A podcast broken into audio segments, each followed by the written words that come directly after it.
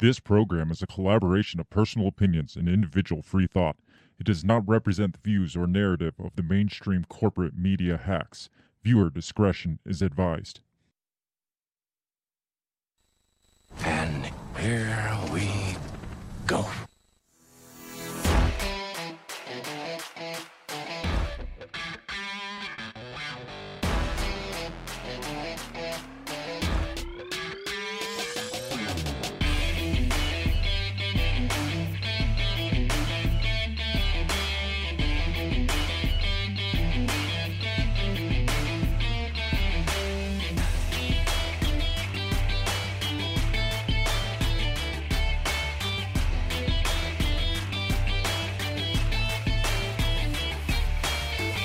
Live from the bell tower, taking a stand for your rights, your liberties, and all the bullshit in between. You're listening to Break the Bell Podcast. All right, ladies and gentlemen, welcome back to the live version of the Break the Bell Podcast. Hello, beautiful bell breakers. It is Monday in the bell tower. It is Monday. It is uh, September twelfth, nine twelve. Yes. We are here to talk about nine eleven on nine twelve. Yes. Well, we all remember what happened on nine twelve. Yeah. Um, Kumbaya. Oh, yeah. Everybody got together and uh, collectively joined in hands and uh, gave up all our yeah. rights to the government. Right. All our constitutional rights, basically. Yeah. For, for the good of democracy. Well, yeah. I mean... Uh, it sounds kind of familiar, right? Yeah, like, right. Do you, do you ever... I, I, it makes you wonder, did they ever come out and say, we're all in this together back back Oh, I, I'm sure. I'm sure. And September twelfth or thirteenth, uh, two thousand one, because um, the reason why I want to talk about this today isn't necessarily because yesterday was nine eleven, because we've gone through two different nine elevens since we started the right. show, and we have yet to do a nine eleven podcast. Right. Or a full-blown episode, at least.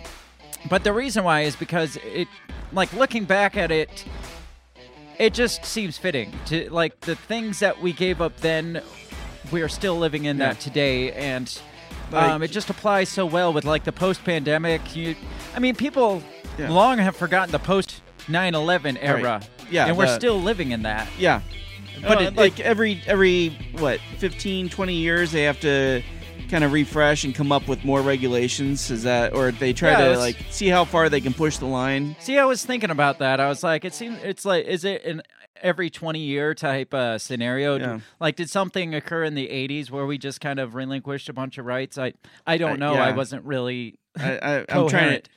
I mean, I don't know. Reagan and Bush took over. Well, I mean, that was bad enough. That started all this shit to begin with, right? So the, the uh, formation, the N E D. Uh, yeah, probably. It's probably somewhere in there. But um, so we, we're going to be talking about nine eleven because just because it applies so well to today's world. And not only are we in the post-COVID era, but we're in the post post nine eleven era with post-COVID stacked on top of that and post-January sixth stacked right. on top. So it, it it's just like yeah. compound interest, basically. Right, right. Yeah. So uh, I want to get into that. I want to talk about some, cons- some conspiracy theories and some of, like, kind of questioning the, the official narrative mm. because uh, we're not a conspiracy podcast, but um, we do delve into quite a bit of what people would consider conspiracy theories, like the Great Reset, like mm. uh, election fraud, c- COVID vaccines, all that stuff. So, mm. I mean, in today's world, and I'm going to get into this a lot, in today's world, I feel like more people are questioning official narratives. So I think it's important to go back and look at some of these, like this big mainstream narrative that people have called us crazy for so many years and be like, well, how can you question that the government would kill you with whatever thing they want you to inject in your body, but they wouldn't be capable of pulling off nine eleven as an inside right. job. I'm right. not saying nine eleven was an inside job, but I'm saying yeah. so many people have been like, why would the government do that to you? I right. mean, they've asked us this for so many years.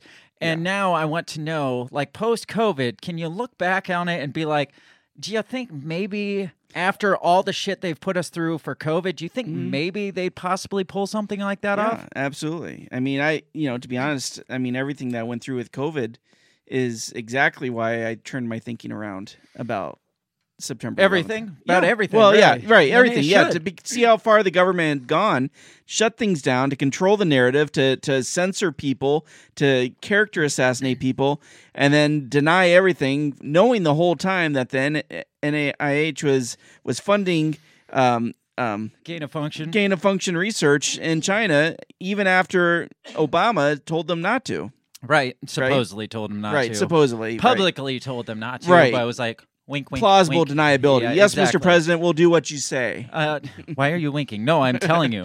Right. Yes, we got you. Wink, yeah. wink. No more.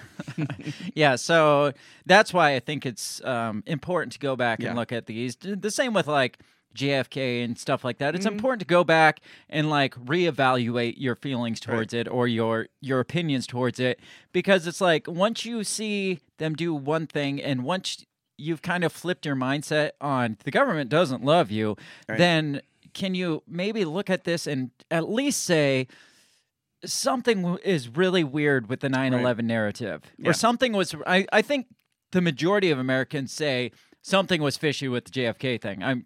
It's like sixty percent, I think, of Americans yeah. now question that and say, oh, yeah, the government could have easily taken out the president. And it's like, but but no, they wanted to pull off nine eleven. Right. It, it, it's just, it's bothered me for so many years. I We actually, when you worked with us, we have a coworker that, cl- when I first started working here, he claimed to be a conspiracy theorist because of, like, J F K and stuff. Oh, right, right, right. And then I was like, so what do you think about nine eleven? He's like, oh, I've never heard of any conspiracy theory. It's like, you're not a fucking yeah, right. conspiracy theorist. If you haven't heard that one, then you're not a conspiracy right. theorist. Yeah, well, and I think the people that would question the narrative are also the same people, though, that supported the president of the time. The people that question the narrative? No, the people that, that typically would question the narrative, mm-hmm. right? The people that would think... Oh, that now would be... Right, you would right. think would be the type that would were the Bush supporters back right, then. Yeah, because right, right. you always hear of like, I thought of that too. It's like they always call them right-wing conspiracy theorists yeah. for a reason, or like ultra-right conspiracy... Right. Well, the ultra-right conspiracy theorists, the ultra-right would have been backing Bush at the time, right, so... Right. Yeah, yeah, that that makes the most sense. So to th- me there's too. conflict there, you know, right. and and so a lot of people I think can short circuit themselves trying to put that together. Right, it's like how, how can I support the right and not support the Lord and Savior George right. Bush? Right, yeah, yeah, the God's gift to humanity. Yeah, I I see where you're going, and I had that same thought too. Uh, we're gonna get into this more. We don't want to overstep. Right, right. Our, yeah, we're, this is still the introduction. Yeah, this is the pre-show. We don't want to give away the cow. Now I. I pointed out to you earlier, I am in, um, like, true fashion wearing this Godzilla shirt. Yes, yes. You are ready to uh, tear things up. Yeah, well, my wife, she was like, uh, are you going to get dressed for this? I was like, yeah, I'm going to wear my Godzilla shirt. I was like, it, it it seems fitting for my topic tonight. And she's like, oh, what's your topic? I was like, nine eleven. She's like, oh, my God, are you kidding me? I was like, yeah, it's a more uh, believable fictional story about a city being destroyed right, than yeah. the actual narrative yeah. is. So she's just like, oh, my God. She's like, go away. So I haven't convinced her yet. So okay. I told her to listen to the show, though. So what's the odds of that happening? Um, she said she might, because I think I piqued her interest, because okay. I haven't actually had this conversation with her because okay. her brain might implode on itself. Yeah. So. Um, So, yeah, we're going to get into talking about nine eleven, talk some conspiracy theories, and then talk about, like, how it applies today or why it's still important today, which is basically what we just talked about. Yes. So we're going to... But there's re- more. There's gonna, more. We'll re-talk about it. Yeah. Uh, before we do, we got to mention, um, check out our store at... Uh, break the bell dot big cartel dot com. You can find all these interesting T-shirt designs, like the uh, I Will Not Eat Your Bugs T-shirt, the... Um, We Are Not Your Pawns T-shirt, which is really applicable to today's story. That's break the bell dot big cartel dot com. You can also get mugs and other other things, so go check it out. Do it right now to help support us. Also, you can support us at patreon.com forward slash breakthebell, and you can get access to bonus content as well as uh, other merch options. So do that and help support us, help us do bigger and better things, exposing bullshit for bullshit. Um, otherwise, just keep listening to us, because that's what we value the most. Like and subscribe all over the place, because that's how we get our name out there far and wide, as far as uh, the overlords allow, which yes. isn't very far, apparently. Yes. So so please help us with that. Yeah. We we need your help to beat down the overlords. Yes. I almost forgot to mention our sponsors. the freedom-loving coffee fix of freedom, Run Your Mouth Coffee, who supports your right to be able to question the mainstream narrative, specifically of nine eleven, because um, it's your right to do so. And I think they were against all the policies that were put in place that were to kind of squash your freedom of speech and all your other constitutional rights. I'm pretty sure they were against all that. If they weren't then, they definitely are now. Are now. Yeah, for sure. That is Run Your Mouth Coffee, and they make really good coffee, so you can get really buzzed, like wired, not buzzed, like drunk, right, but yeah. wired. That, that's a different product. And then question the narrative yeah. at much faster speeds. Yes. Go to R Y M coffee dot com. Tell them we sent you by using the promo code Break the Bell, and you'll get ten percent off your purchase plus free shipping, and that's a freaking awesome deal. And support companies that support your rights. Unlike the overlords, they don't support your lo- rights. They want to take them away from you. Yes. So support small companies like Run Your Mouth Coffee that support you. support you at the end of the day. Yes. Do it now. I'm ready to get into this show because I'm excited for it. Yes, this is kind of your bread and butter. It is, and I, I don't even have like a bu- I, I mean, I got lots of pages. I have so many to- things to talk like so many topics that we won't cover. I right. just have a lot of bullet points. I'm just like, my my job today is to make a truther out of Bill. So um, right. that's that's where I'm going with it. But uh, we'll see what we get to. If we don't get through all of it, maybe I'll do a bonus content where I talk about some of the other stuff. There's just so much stuff yeah, out there. Right. And it's so much harder to find now than it was like five years mm-hmm. ago when I really was digging into this stuff. Because yeah. I, I remember certain things and I'm like, I'm going to go back and find that. And it's like, yeah, you can't fucking find it oh, anymore. Yeah, so, I'm sure. But we're going to get into the show. And when we come back, we're going to talk about nine eleven. We'll be right back. What did you say? You talking to me? What, what the heck are you talking about? What did you say? What did you say? What did you say? Are you talking to me? Are you talking to me? Are you talking to me? What are you talking about? What are you talking about? What did you say? What did you say? Are you talking to me? Well, maybe he was talking to me.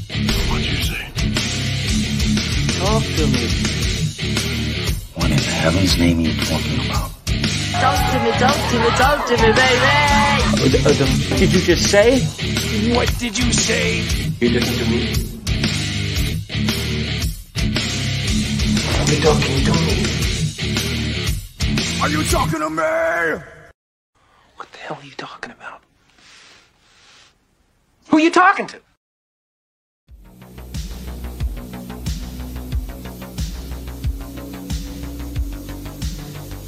Podcast awards. Podcast awards? Yeah, you know, like, you know, they have, like, Emmys for T V. Yeah. I was just thinking, I, I always like, I mean, that opening right there should be, like... You think so? Yeah, I do. Uh, my, I my mean, if you song. if you want to put me up for that, then... Yeah. Can, is that illegal? Can I do that? Can we put ourselves up for... Can we nominate ourselves?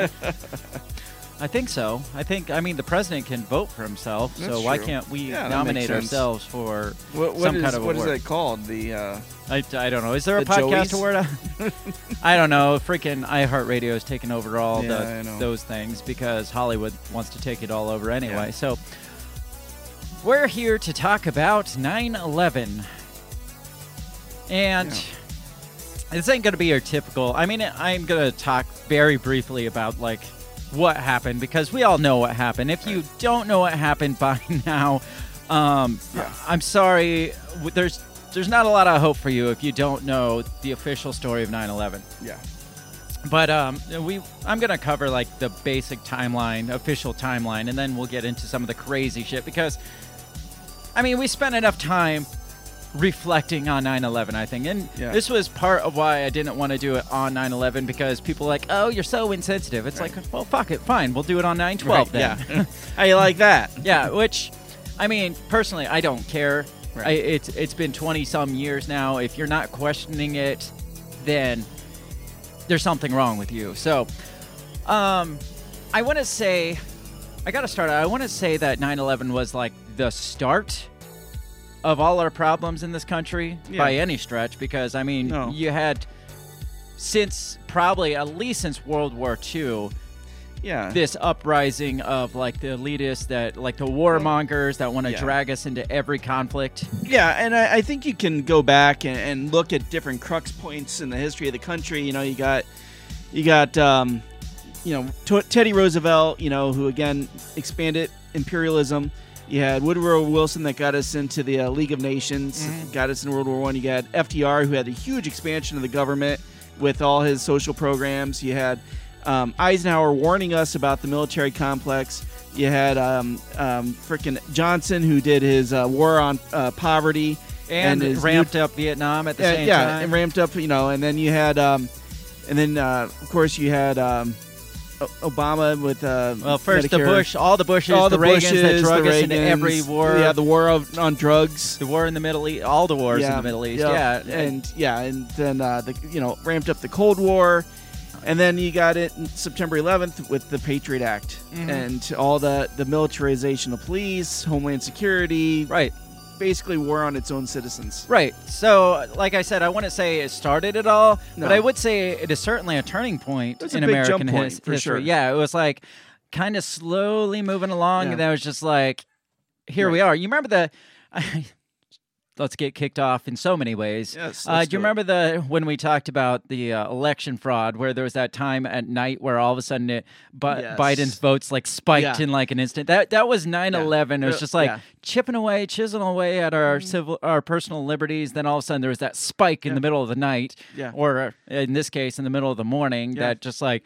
Up, here we are. We got to go from here to here. And yeah. it's same thing with COVID. Right. There was Co another big jump with COVID. Yeah. There's a huge spike in um like. Just not even necessarily them taking our rights away. It was with COVID and probably the same with nine eleven. I, I would say probably comparable. It was just like, here, fucking take them for our safety. Right. We right, don't want yeah. terrorists taking over this country. You remember yeah. the anthrax scare? Right, it's just uh, like, right, right. oh, yeah, we – I mean – not only did this thing just happen, but there's so many potentials out there mm-hmm. that could possibly happen too. And, and I'll never forget, again, you know, when I was in college and, and one of the questions was, you know, is the Patriot Act a good thing? And I was the only person in my, my ethics uh, of law enforcement class that said, no, it's a horrible thing. And everybody else is like, well, if you're not doing anything you wrong, hear, what does it matter? You hear the record scratch like, yeah, what? I know. I'm like, what? what? Uh, yeah, right, yeah, exactly. But, but the the thing with that is, and we just talked about this a couple weeks, last week maybe, about mm. college classes, how yeah. everybody's just repeating what they're like spoon-fed. Right. And are they actually paying attention to what is going on, right. or is just like, and the Patriot Act? I'm like, hell yeah. But yeah, but yeah, I feel the, that attitude was pretty pro is pretty prominent with a lot of people. You well, think it still is? I, I do. I do feel like still that people are like, well, if I'm not doing anything wrong, what does it matter if they read my emails? Do you think that's changed considerably, though, with COVID? Because, I, I again, think, we said, like we said it in the intro, the, a lot of people are waking up more I, I, since COVID. I think COVID. With the middle of the country, maybe. But I think the coast are still very much, please read my emails. Probably. It's like, yeah, here, here, yeah. watch me, watch me do yeah. nasty things to myself. I don't care. so, um, but, but yeah, this this certainly this turning point right there at yeah. nine eleven, where it's just like, I think that was probably the first time in a long time that we were all just like, take them, take them all, take right. all our freedoms, it's right. fine. And it was the start of what the rulers at the time actually deemed the uh, the new American century. It right. was just like, America's yeah. going to shift right here. Like, we're yeah. going from here, like... The the Cold War was officially over. There was, right. I mean, it was pretty pretty quiet. Yeah. And these are, you're talking neocons that mm-hmm. like made their fortunes off of war, and they're sitting right. in the like sitting cabinet members right. now, and then they're just like, guys, we're because not making any money off war. We got to start something again. When would you? So the um, let's see. The end of the Cold War, was that ninety? eighty-nine, ninety. eighty-nine, ninety. So then the first bombing of the World Trade Center was that ninety-two? ninety-two, ninety-three. Right, okay. There. And then... Um, and then and that they... didn't work good enough, apparently. right, right, right, right. Yeah. Well, what's funny is that... Um, oh, gosh. I was just watching something on it. And... Uh, oh, okay. So there was a, a movie that came out in ninety-three called The Long Kiss Goodnight. Okay. And it has uh, Samuel L. John Jackson and uh, Gina Davis. And in it, she's like a sleeper cell like agent, right, who gets amnesia. And this and the guy says, he's like, um, He's like, you think that we didn't know about the bombing in World Trade Center, that we didn't just let it happen? I mean, so it was just like kind of that, you know, kind of um, um, predictive, um, what do you call it, programming? Yeah, yeah, yeah. Right? So that, and then also in, um, and I, I did not realize this because I didn't watch the show, but in um, the spring of two thousand one, the X-Files, they talked about um, flying planes I, into New I York heard City. About that. Yeah, yeah, yeah. Isn't that bizarre? That is. And I, again, it's been years, and I had never even seen that until like a la- couple weeks ago I saw that. And I'm like, oh, shit. Yeah, yeah, I've heard about that. I haven't seen it, but I've heard about it. Um, so so speaking of this like new American century and this, yeah. like, um, this group of neocons, this is a quote, before we get into the stories, this is a quote from the great uh, Henry Kissinger, who... one of our favorite guys. Yeah, he went on to be uh, the SecDef for yeah. George Bush and like developed a lot of his foreign yeah. policies. Yeah. So this was his quote. And he's also the mentor of Klaus Schwab. Is he? Yes, he is. I I, I remember us vaguely yes. talking about that. Huh. Interesting. Yes. I, I keep forgetting about that. It's, it's crazy how all our shows kind of tie back. I know, they all back. tie together. So this was his quote early on in George W.'s presidency. He said, "I can think of no faster way to unite the American people behind George W. Bush than a terrorist attack on an American target overseas. And I believe George W. Bush will quickly unite the American people through his foreign policy." Now, I feel like maybe they added overseas after the fact. Right, Because right, if right. it came out like after the fact that he like, said no! terrorist attack, then they'd be like... Yeah. Uh, what what's going on? But still, like even just just that statement, even if yeah, God forbid the government wasn't was respon- Let's say the government wasn't responsible for it. Like, I'm gonna play both sides here. Sure. I I haven't made up my own decision. Right. I, all I know is it doesn't. I don't up. believe the official narrative, right. so I will follow all the rabbit trails I can Absolutely. think of. But even if they weren't responsible for it, this here clearly states that like. Somebody thought about it. Well, it at least pushes the whole idea of never let a good crisis go to waste. Right. Like, they they knew terrorists were coming. Yeah. I mean, I don't know if you remember this, but on nine eleven, or on nine eleven, when the first planes hit, I was a sophomore, so I'd have been like fifteen, sixteen, somewhere in there. And I remember when the first thing, when the first plane hit, first I was just, I heard about it, and because... another teacher came in the room and was like, "Turn on the T V. Uh, the twin, uh, the World Trade Trade Center got hit by a plane." And I was like, "Some idiot was probably just flying in a plane and yeah. crashed it." Was I was thought. thinking like I a heard little it on the radio, and that was my first thought too. Is some idiot flew into the building? But then, yeah, when you turned it on, and then you saw that, like I watched the second one mm-hmm. live right there, right. and my first thought was, "This is a terrorist attack." Right. Yeah. And I initially thought they were grooming us to this belief. Long before this, because mm-hmm. I even thought as a fifteen, sixteen-year-old, I wonder if this was Osama bin Laden. Because you remember the U S S Cole mm-hmm. attack, which was like right. ninety-eight, ninety-nine, yeah. somewhere in yeah, there? ninety-nine Like a couple of years prior, and it just right. started this buildup of this mentality of, yeah. oh, Osama bin Laden's out to kill Americans, and the right. big one's coming and stuff. And it's yeah. just like, oh, this is it. This is the big one. Yeah. And so they were already brainwashing us leading up to right. nine eleven. So... It, it lends credence to the whole never let a good crisis go to waste, this whole uh, Henry Kissinger quote here. So, yeah. And that just explains a lot about their policies after right. the fact, too. Right. Shannon is here. She says, Hi, hello, Shannon. Favorite duo. I'll have to catch up, but kick some butt. Damn it, Shannon, you're missing out. Come back to us, Shannon. Uh, you're our favorite, too. Um, so, again, back to back to what we were talking about. Yeah. Henry Kissinger. Henry Kissinger. And this group of neocons that... Yes. There was like fifteen of them that were in this... I uh, can't remember the... It was... They they were the ones that made up this... Uh, Council of Foreign Relations and... Well, no, they, they were just... I can't remember what they're called, but they came up with the New American Century... Oh, gotcha. ...program or whatever, okay. or ideology. Yeah. And in them was Kissinger and uh, Dick Cheney and... Mm. Several others, and of them, like fifteen of them went on to serve in George Bush's cabinet. So, yeah. And at the same time, um, when they were writing all this shit up, I think it was Kissinger that was like, you know, we really need a second Pearl Harbor to pull this shit all together. Right, right. It's just like, how do you say something like that? And then nine eleven happened. And it's yeah. just like, whoa, man, I, it takes a lot of stress off my back. Right? I mean, yeah. even, I mean, some people talk about, like, I, I don't know what your thoughts are on, on like, putting out negative energies and stuff toward, and like where you say something, it'll put out certain yeah. energies into um, whatever reality. And yeah. so uh, yeah. if you buy into that, you know, maybe that's all that was, was like, you know, these people are fucking evil as shit. Right. So just the fact that they put that out there, it's yeah. just like, maybe I, they put that into the universe I, at some point. I think point. that it was something that um, it, it had been in the works for a while, to be honest. Yeah. Um, you know, back in, uh, you know, like I'm a comic book fan, uh, eighty-five, eighty-six, they came out the Watchmen comic, and it was the middle of the Cold War, and the one of the, the heroes, spoiler alert, uh, figured the only way he could bring the world together is to do a massive alien attack in the center of New York City, and that would oh, unite the next, people. By the way. I know that would unite the people against a common foe, right? Like Independence Day. Right, right, right. Yeah, kind of. Uh, you know, but that whole meant to like. That whole this is our right. Independence Day. Yeah, well, but and think about it. I mean, it's like like you said, the Cold War was over. You know, there were no more movies of Rocky versus Drago.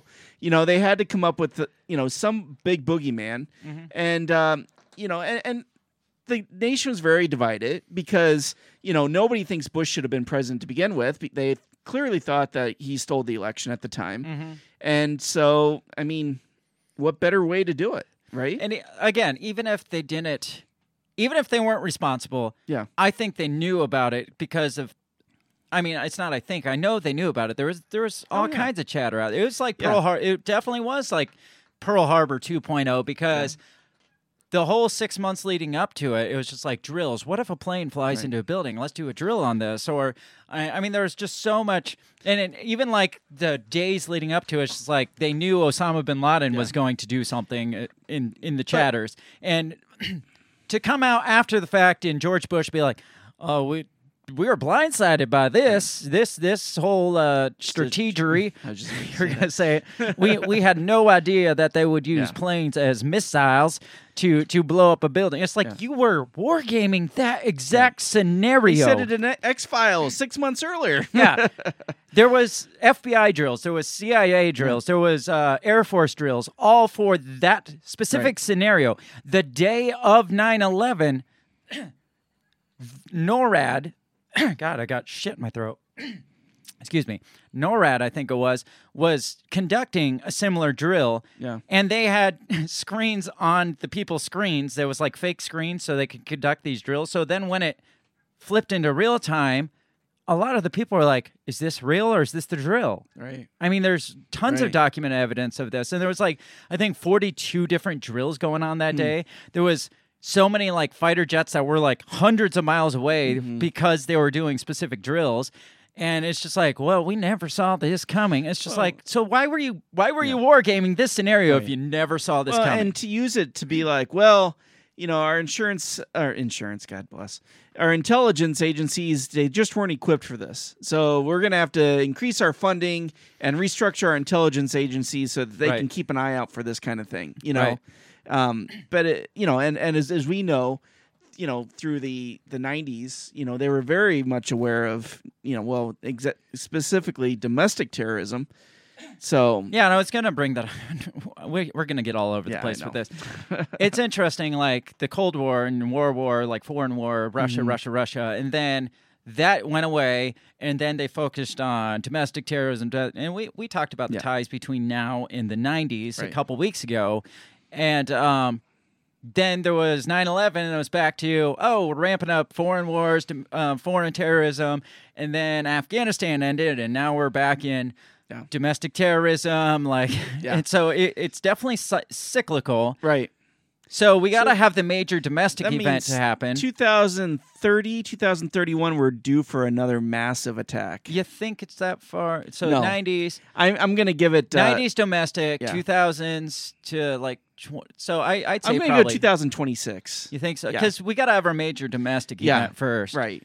And that's and then, coming. And then we'll have our... Yeah. That, that'll be within the next year, I'm yeah. saying. Yeah, I agree. If not, in the next few weeks. You're right. So let, let's talk, I guess, about the official story because we have to. We have to at least mention sure. it, um, mostly so we can make fun of it. But uh, just a reminder, let's just play this little video clip so you can have a refresher course on it, if it'll play for me. So here's just a couple clips from from the day.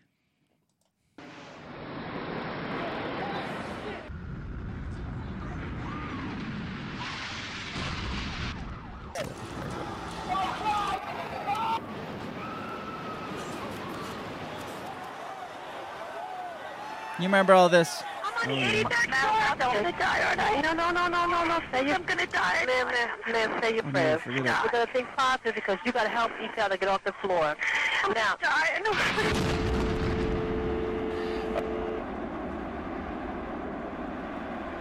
type of war. That's what it is. So if you're listening, that was the two planes flying into the Twin Towers, and then the two Twin Towers collapsing at free fall speed, which we all know is definitely plausible right. when it comes to like fires and right. planes crashing into buildings, because it, that just makes the most sense that that's what happened.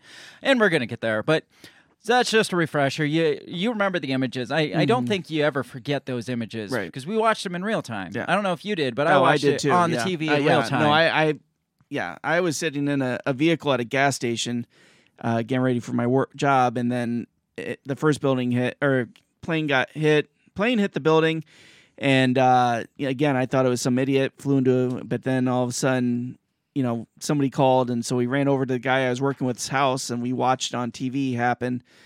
And and for me, September eleventh is kind of like it. It's personal to me because it's kind of like an anniversary that you have with, like, say, this girl who says she loves you, but then she cheats on you with your best friend. Yeah. And then it, but, it, and so it's like, that, that's what the feeling is like. Yeah. You know, because it, I like took it, it still holds that spot in your, well, it your does, chest, because again, but it's like a shitty spot. Well, in it is, chest. because at first it was like, it was like, you know, oh my gosh, you know, yeah, we need to come together as a nation, patriotism, blah, right. blah, blah, blah, blah. And then all of a sudden there's doubt in your mind. And then it's like, oh shit, you know, that, they just made all this shit up. Yeah, looking back on it, you see all the signs. It's like, right. she was fucking around on me the right, whole the damn whole fucking time. time. Right. Like, so whenever September eleventh comes around, yeah, I just, I feel shitty because I feel like the whole time I, I was manipulated into feeling a certain way. Because you were. Yeah, well, you I absolutely was. were. But here's the manipulation part right here. So here's the timeline of events of the morning of nine eleven. And do you, do you know what website this comes from? No. The world economic forum dot com, because that's the most reliable source. W E F dot org, I guess. W E F forum dot org. So uh, this is the timeline. That's a, a sweet little graphic there that they um, gave us of the timelines. That is really nice. But I'm going to just read a little Definitely bit not an here. American thing. The chronology of terror. In its most simplest form, the nine eleven attacks can be described as a coordinated hijacking of four commercial airplanes, which were then used to fly into high-profile targets in New York City and Washington, D C. Here's a summary of the planes involved in the incident. Um, so here's the timeline. It says, we're going to breeze through this because we got so much more to yeah. talk about than this. Um, September eleventh, uh, seven fifty-nine a.m., American Airline Flight eleven... A Boeing seven sixty-seven carrying eighty-one passengers uh, left, departed from Boston to L A airport. It was heading towards L A. Right. So it had a lot of fuel in it. Yeah, it was a big-ass right. plane with yeah. a lot of fuel. Uh, eight fourteen, United Flight one seventy-five uh, departs from Logan International Airport in Boston, bound for L A as well. eight fourteen, Flight eleven is hijacked over central Massachusetts. There are five hijackers on board. Uh, eight twenty, American Airlines Flight seventy-seven departs from Washington Dulles International Airport, bound for L A International Airport. eight forty-two, Flight ninety-three departs. eight forty-two to eight forty-six, Flight one seventy-five is hijacked above Northwest New Jersey. There are five hijackers on board. At eight forty-six, Flight eleven crashed into the north face of the tower, and that's when we all got... Mm-hmm. The warning, hey, this is happening. Turn on your damn T Vs. Um, nine oh three one seventy-five crashed into the south-facing tower, so there's a thirteen-minute time span between the two. Make sure everybody's watching T V right. before yeah. we crash the second one so you can see that this is for real. Right. Um, and the timeline's really interesting, and I'm going to get into that later because yeah, that ties you sent in, me an interesting Yes, that's what I want to get graphic, into. Yeah. The whole timing of it was odd for four guys that have no communication with each other. But right. anyway... Just know right now, thirteen minutes have gone by. We've all got our T Vs turned on just in time to see uh, the next one crash into the South Tower. At nine twenty-eight, Flight ninety-three is hijacked above northern Ohio. There are four hijackers on board. At nine thirty-seven, Flight seventy-seven crashed into the western side of the Pentagon. All sixty-four people were killed. Um, at nine forty-five, United States airspace is shut down, and that is... something you need to remember, because I remember that. I remember um, later in the afternoon seeing a plane fly overhead, and I'm like, "That's probably fucking Air Force One," because right. I, I think from my memory there was fighter jets next to it. I'm right. pretty okay. sure it was Air Force One flying to wherever it yeah. was going, and because my thoughts were, we already knew, hey, every flight has been grounded. There is nobody flying. Right. It's like, well, the only person that's going to be flying in a jumbo jet like right. that's Air Force One. But still, remember that. Airspace shut down. nine fifty-nine, the South Tower collapsed fifty-six minutes after the impact of Flight one seventy-five. At ten oh three, Flight ninety-three crashed by its hijackers in a field in Somerset County, Pennsylvania. Later reports indicate that passengers had learned about the World Trade Center and Pentagon and Pentagon crashes and were resisting the hijackers. All forty-four people on board are killed in the crash. So that's the one where they're mm-hmm. like, hey, we're going to get them. Uh, we're not going to let this happen. And they attacked him, and then it, it, it crashed into the field and didn't get to potentially, I'd the say, White the White House yeah. is where they were, were talking. Um, let's see. ten twenty-eight, the North Tower collapsed. One hour and forty-two minutes after impact of Flight eleven. At ten fifty, five stories of the western side of the Pentagon collapsed due to the fire. Two and a half hours after the first plane left Boston, the iconic Twin Towers lay in ruins in Lower Manhattan, and brave first responders and military personnel were scrambling to save lives and secure the country. Life in America was set on a new trajectory. Seems like what we were taught yeah. for years, told for yeah. years. I mean, that that all lines and what up. What we've seen. Yeah, what yeah. we saw. It's it's all the things. Uh, yeah. no, nothing stands out there. That's that's the official story of what happened. And it's like, if you just read that for what it is, it's like, yeah, yeah, that that's what they told that us. Yeah. No mention of the uh, the straw that broke my camel's back mm-hmm. of uh, Tower seven falling, right? Which is never mentioned. I never remember hearing about Tower seven. Right. Never once. Like if if it happened. If they announced on the news, it was memory hold yeah. I- immediately until, like I said yesterday, five or six years later when I'm just like, or not later, but five or six years ago when mm. I was just watching a documentary on it. And yeah. then I was just like, wait, what's this? What's this flight? What's this Tower seven? Yeah. And I was just like, oh, shit. and yeah. that just opened up a whole new world for me because it's just mm. like, if you start questioning one thing, you right. got to start questioning all of it. Right. So um, we're going to get into Tower seven in a bit, but yeah, let's let's get into some of this other. Let, let's jump around a bit though, because yeah. um, I said remember that the uh, airspace was shut down. Yes. Well, do, do you know what plane was allowed to fly? Besides Air Force One. Besides Air Force One, mm. uh, the all the bin Ladens that were in the country were allowed to fly out of the country. Oh, that's right. Yeah, I do. All of that. The bin Ladens. Yes. Yeah. Yeah, they rushed to. Yeah, they rushed their family onto planes and got them out of the country immediately. Yeah. So th- this is just a little clip from an article from grunge dot com, and it talks about the White House greenlit a secret evacuation of the bin Ladens. Yeah. And so I understand that. Let's say my.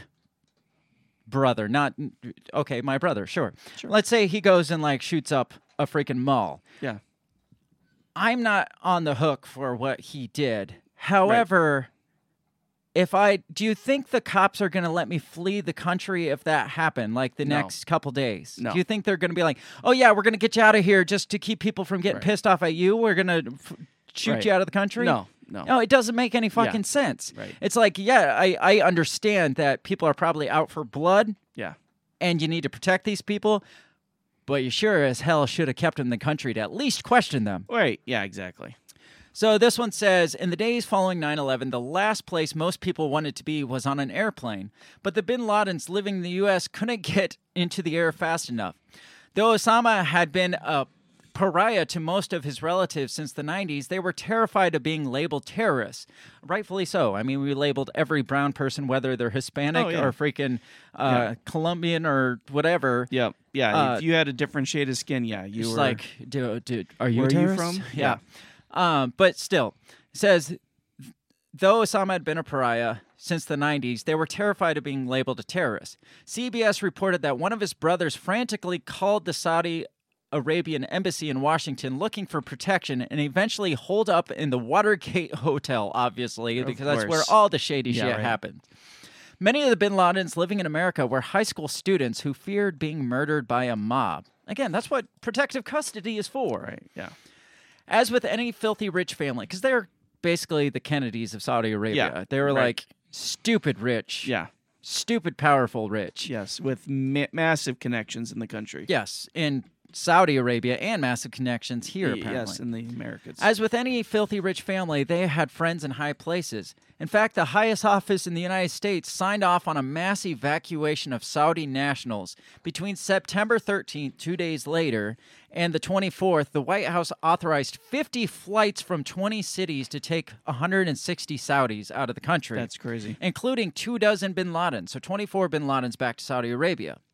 The F B I was jarringly lax about the whole thing and didn't bother to vet the evacuees for possible ties to nine eleven, even though a lot of them were related to the guy who planned it. So they didn't even, like, question him, yeah. didn't vet him, didn't do... They're just like, oh, yeah, we got to get these people out right, of here. Right. It's like, why didn't they ship all the brown people out? Because they all were in the same boat. Right, yeah. It was just like, oh, we're scared the, the mob's going to murder them. It's like, the mob was out for all of the brown yeah. people, not just the, the bin Ladens or right. the... And it's not even... It, Saudis, too. Yeah. Like, a bunch of other Saudis. Yeah.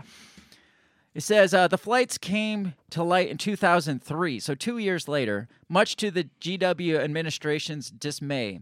Filmmaker Michael Moore hammered the president for okaying the evacuations in the incendiary documentary Fahrenheit nine eleven. I didn't know that's the one thing that kind of outed it, but... Yeah, me neither. Because I hate Michael Moore. He's I know. a freaking moron, but... So what do you think of that? It's a little yeah, that, weird. That in itself fishy. Is kind of incriminating, yes. Does that first instantly, I mean, at least draw suspicion. Yes. And again, same with, like, I'm going to talk about Tower seven. As soon as you get a little suspicion, right. you start seeing the cracks in the story. Yeah. Like, well, the, the foundation looks solid yeah. until you see one. Once you see one crack, you start right. seeing oh, yeah. all the cracks. Well, and, and when Bush comes down, he's like, you know, we're we're going to stop at nothing to, to get to the bottom of this. Clearly. And, and Clearly if you're not, not with us, you're against us. But you guys, you guys go because we don't want any trouble. right, know? right, I mean, right. So why why do you think he let them out? Again, connections, right? I mean, money. Do you know? Right. Do you know the Bush connection with the bin Ladens? Uh, I know they're close. Do you want to know how close? Uh, they're married to each other. Uh, not quite that close, but here are some are some bin Laden Bush connections that raise a few eyebrows. I'm just okay. gonna hit the main couple here. That's gonna make you be like, "What the fuck?" if you haven't heard this already. Um, th- the first one is oil connections. Did you know G W. Bush and Osama bin Laden's brother owned an oil company together? I did not know that. Yeah. Wouldn't surprise me, but I did not know that. The connections between the bin Laden and Bush family goes back decades. Perhaps the first time to- time of note that their paths crossed was in nineteen seventy-eight when G W and Salem bin Laden, the brother of Osama, set up Arbusto Energy in Texas. The business was far from a success, however, and by the mid-eighties, it having since merged with Spectrum seven, was taken over by a company called Harken Energy. Um, so it says, there was there were other wealthy Saudi investors connected to Arbusto, the person largely seen as being responsible for many introductions between the Bush family and these wealthy investors, is our next entry on the list. That's this Jim Bath guy. He's another weird connection. Hmm. Jim Bath not only was the connection between the Bushes and the bin Ladens, he was also a C I A asset. That doesn't surprise me. He was an asset around the same time Bush Junior was venturing into the oil business, um, at the same time when the C I A was under the direct the direction of Bush of Poppy Bush, Bush Senior. He also had connections going in all directions outside the U S, particularly with rich Middle Eastern businessmen looking for opportunities with American dollars. Many of them were members of the royal family and the rich class of Saudi Arabia, including the bin Ladens.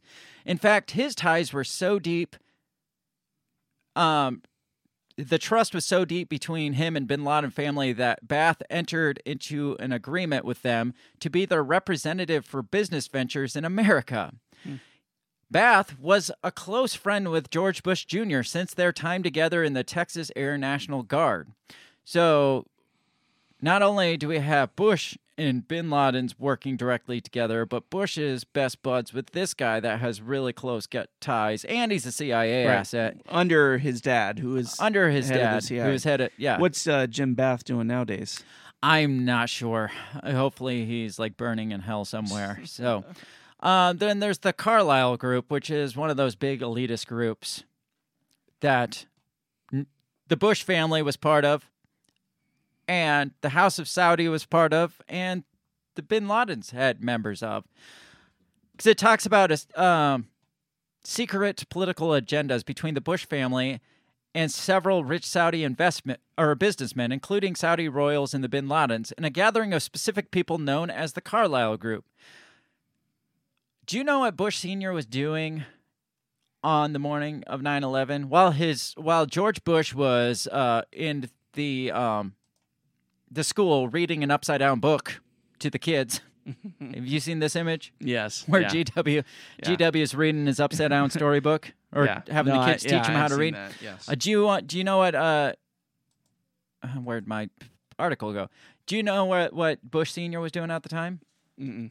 He was hanging out with bin Laden's, no less. Oh, really? Yes. Irony. It says while G W was reading a book about goats in a school in Florida at the time the nine eleven attacks were unfolding, George H W. Bush was involved in a meeting representing the aforementioned Carlyle Group in D C at the Ritz-Carlton Hotel, and he was with one of the brothers of America's soon-to-be most wanted man, Osama bin Laden. Hmm. So he's hanging out with Osama's brother yeah. in at the Ritz-Carlton Hotel, talking about probably world domination and shit, right. while George is off reading books about goats upside down.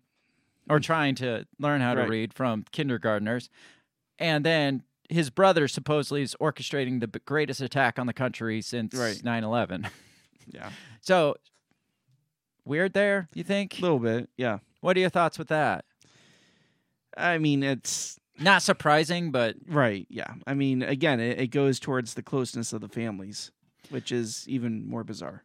I'm sure you've heard the fact that uh, bin Laden was considered a C I A asset at one point in time. I knew that, yes. It says, while most of the bin Laden family were astute and successful businessmen, Osama's talents were seemingly more hands-on and best applied in the field. In the field, quote-unquote. During the eighties, Osama led militia groups against the Soviet Union in Afghanistan. His group was essentially armed, trained, and backed by the C I A. So, yeah. I mean... We've talked about the Mujahideen yes. and how we armed them, and yeah. then some of them split off and became Al-Qaeda and used yeah. our own weapons and training against us. Very... Uh, we, we've talked a lot, especially back in the pullout of Afghanistan. We talked about that a bit. Yeah. Well, he was one of these people. Of course. He was one of these that was trained by us, armed by us, mm-hmm.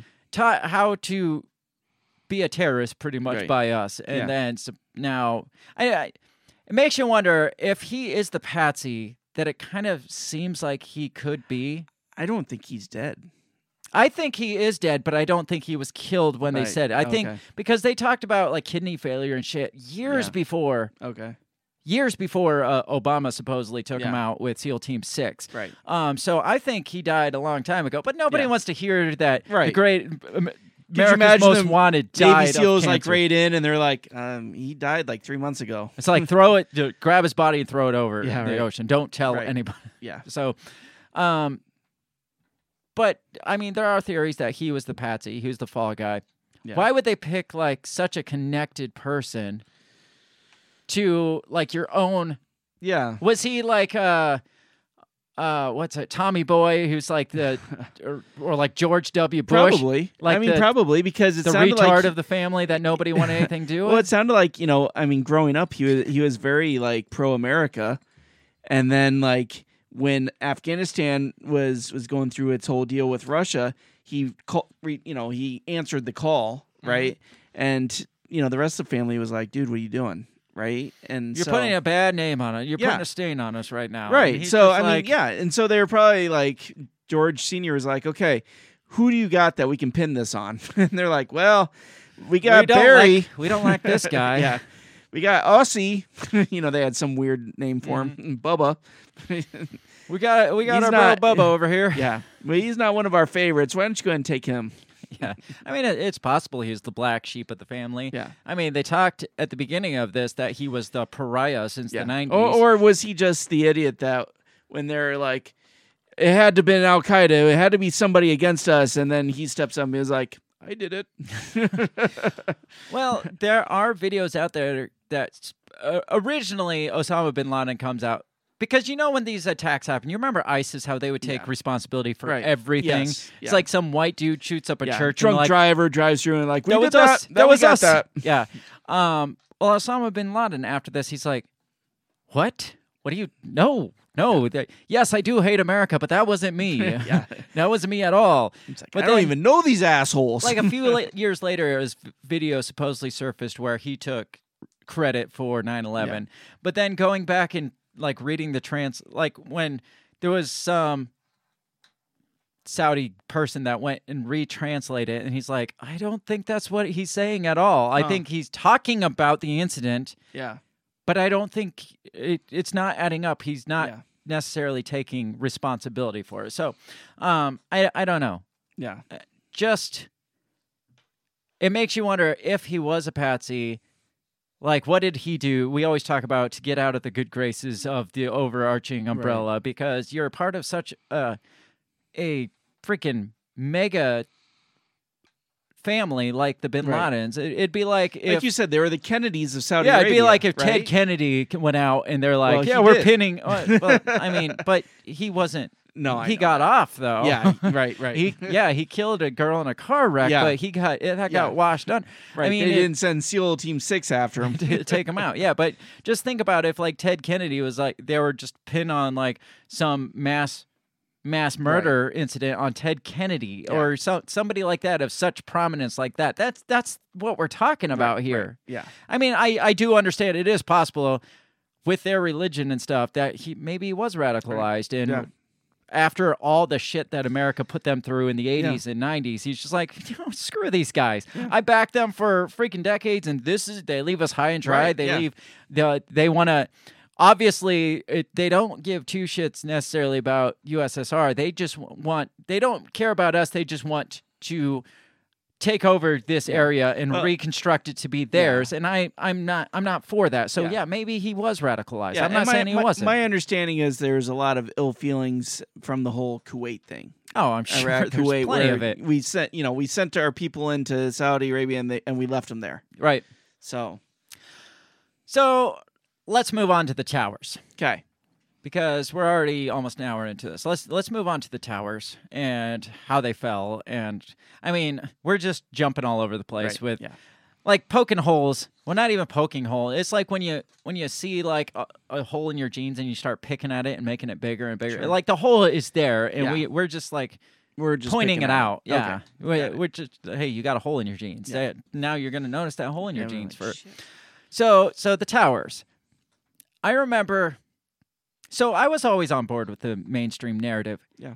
Except the collapse of the towers, for some reason, never sat right from right. the moment they, they talked about this pancake theory right. of how... And, and here's an image of the towers. Right. And you see uh, the South Tower, uh, the, the second one, the plane hit between the seventy-seventh and eighty-fifth floor. That's, that's consider- considerably down. It's almost a quarter of the way down, I would mm. say. So there's a lot of weight on top that right. I could almost see how the weight of that falling down could maybe start to smash some of yeah. it in. Right. But then you see the North Tower and how high it hit yeah. between the ninety-third and ninety-ninth floor. There's not a lot of floors right. above that, yeah. not nearly as much weight above that. So... It, They hit the towers, and the story goes something like this. Planes hit the towers and explode into it and cause fires, that, and it gets so hot in there. I, I understand the whole um, the whole meme of jet fuel doesn't burn hot enough to ma- melt steel. I, I get that. And I also get the side that's like, well, it's kind of a a hot box where, because I mean, wood and charcoal isn't get hot doesn't get hot enough to melt steel either. Right. But if you apply the right conditions, you can make a, what's the thing where you like ma- yeah, like forge. make a forge, yeah. yeah. Right. I was going to say where you forge thing. A yeah. forge. You can make a forge with like wood and charcoal. Yeah, right. Yeah. With the right conditions, you can get it hot enough yeah. to melt steel. Right. So I understand what they're saying. Well, well, you don't understand the conditions in there. Right. But that uh, my point isn't to prove whether or not right. jet fuel melts steel beams, because yeah. that's that's just a circle, a vicious circle we're going to talk ourselves around. Yeah. But again, like even back in my um, uh, very naive days, that the whole pancake theory where right. it, it's just one floor, like the top, the that floor or those floors collapsed, and then all right. the floors started collapsing under the weight, right. and it was just a domino I, effect. I know. I, I was very I was very surprised by the the collapse, mm-hmm. just because of how high it hit, and like you said, it didn't seem like there was a lot of weight. So when the when the building came down, I was just like, wait, what? I mean, I'm not an architect, no, all right. Me neither. So, and I don't I'm claim not to be. Yeah, I I don't claim to be an expert in this, but do you know how many times a high-rise building has fully collapsed due to damage or fires? I don't think any. Three, three. Three times. Time. Okay. World Trade Center one, World Trade Center two, and World Trade Center seven. Okay. The only three times in history all happened on one day, and were all the same event. And I could almost buy into this theory, this pancake theory, until, again, seven pops up, and it's just like, wait, yeah. your theory, pancake theory here, apply that to seven, who had no planes hitting it, right. so... How'd that happen? So I remember them saying that they felt the the build second building, the South Tower falling, because that's the one that fell first, correct? Yes. That I think so. The the debris like weakened the, the North Tower. And then I I I thought I remember them saying that they felt like the two buildings falling, the debris of that caused the weakening of Building seven. We'll talk about that. But first, let's look at uh, controlled demolitions just to see okay. what they look like, because just for fun, I've seen them in movies. Uh, let let's just let's just take a look. Here is a video, a couple of videos I'm going to show you of different controlled demolitions, and tell me if they look maybe similar to what we're seeing. So here's one. See how it just drops right into its foot footprint at nearly free fall speed? So that's one. And everybody's cheering for that one, just like uh, the Israelis were cheering when uh, the towers fell. Here's another one. This is in, I think, India. That horrible job, that. That one, yeah, didn't fall nearly as free. I, I feel like the the... The hijackers of nine eleven did a better job of demolishing right. a tower than those they ones, because really those ones did not fall straight yes. down. You saw like it fell kind of yeah, on the ins- one side the into dust, the other. Yeah, yeah. Um, and if if uh, if for some reason they because they put charges on di- all the floors and they will like sequentially like yeah. blow each they'll one up, up, so they'll yeah. they'll just fall down on themselves. It'll fall into its footprint. Then you minimize the damage of tearing down the building, but you tear it down so much faster than if you were to just right. deconstruct it. And here is the third video. For this to have happened, all of the buildings. That was Building seven. Yes, you're absolutely correct. Did it not look exactly? That one yeah. looked cleaner. Right. Yeah, with no planes yeah. falling and in. What was the so? What was the positioning of Building seven compared like, to the Twin Towers? It was like uh, they said. I, I've heard three blocks away to like a hundred yards away or something like that. Okay. Um, I, I think it's a few blocks away though. Okay. Um, so so the story is, and it, it's what you were saying. The original story was that the the particles and the pieces from right. the other buildings flew far enough to damage uh, right. Tower seven, and that made it structural, structurally unsound, and then right. it fell. And then there were sto- reports that, oh, there was diesel tanks being stored in the basement of Tower seven that may have caused explosions that may have weakened it. Hmm. And then as people really started asking questions, it came out that, no, there wasn't structural damage at all to this building. Yes, there was debris that caused office fires, like lots of office fires even, that weakened the steel beams and caused this to fall. Hmm. Now, the problem with that is there there was some other building that in another country, I guess, or, or I think it was in the nineties, there was a building that like eight floors burned consistently for twenty hours straight. And it was enough to warp the steel structure of it, like the internal structure of it. Some of the steel beams shifted as much as three feet, and that building never fell. World Trade Centers three, four, five, and six all had severe structural damage. One got like completely cut in half by pieces of the uh, the towers falling, like completely sliced in half, and it never collapsed. Others had, like, the bottoms just, like, ripped out of them. They right. didn't collapse. But this one that's, like, the furthest away right. suddenly falls in on itself because mm-hmm. of fires, office fires. Mm-hmm. You think they may... If that's the case, you think somebody should get fired for designing this freaking building? Yes, probably. I've heard I've heard a lot of rumors about this. One was that um, World Trade Center seven... I mean, th- you'll you'll understand this. Most people won't, but you'll understand this. But uh, W T C seven was put into test for eight hours on nine eleven. On the morning of nine eleven, their fire system was put huh. into test. So no fire response would come if some event that's were to happen. Right. Now, again, this is just what I've heard. I mean, that's what I... If I was going to attack a building, I'd put it in test, too. So right. yeah. um, we've talked about this. If we're yeah. going to rob a bank, we could just put it in put test. It in test and yeah. Go, yeah. Um, another rumor is that... Uh, What what was it? I, I don't remember. So, s- strategically speaking, what would be the reason to drop Building seven? I'm glad you asked, because I have that information. Perfect. Do you know who Larry Silverstein was? Okay, I don't. Uh, the name is familiar. I think we've talked about him before. But... He purchased all the World Trade Center. Like the whole thing? Yeah, he okay. he privatized the World Trade Center in two thousand one. He just happened to buy the properties okay. and happened to put out major insurance policies on these properties months before, like mm. a month or so before, like major, including terrorist attack insurance, of course. Obviously. Well, it was attacked in ninety-three. Right? Well, yeah. So. Well, I, yeah, and I'm not saying that yeah. is enough evidence. I mean, he made out like a fucking bandit oh, I'm sure with this. He did. Yeah. But here's the interesting stuff on this that I didn't know this part. I've heard that part, and I'm just and have you've heard where Larry uh, Silverstein is on, and he's like, "Yeah, the fire was getting so bad in World Trade Center seven that we decided to pull it," and everybody's like, "Wait, what? Did you? You haven't heard this? Uh-uh.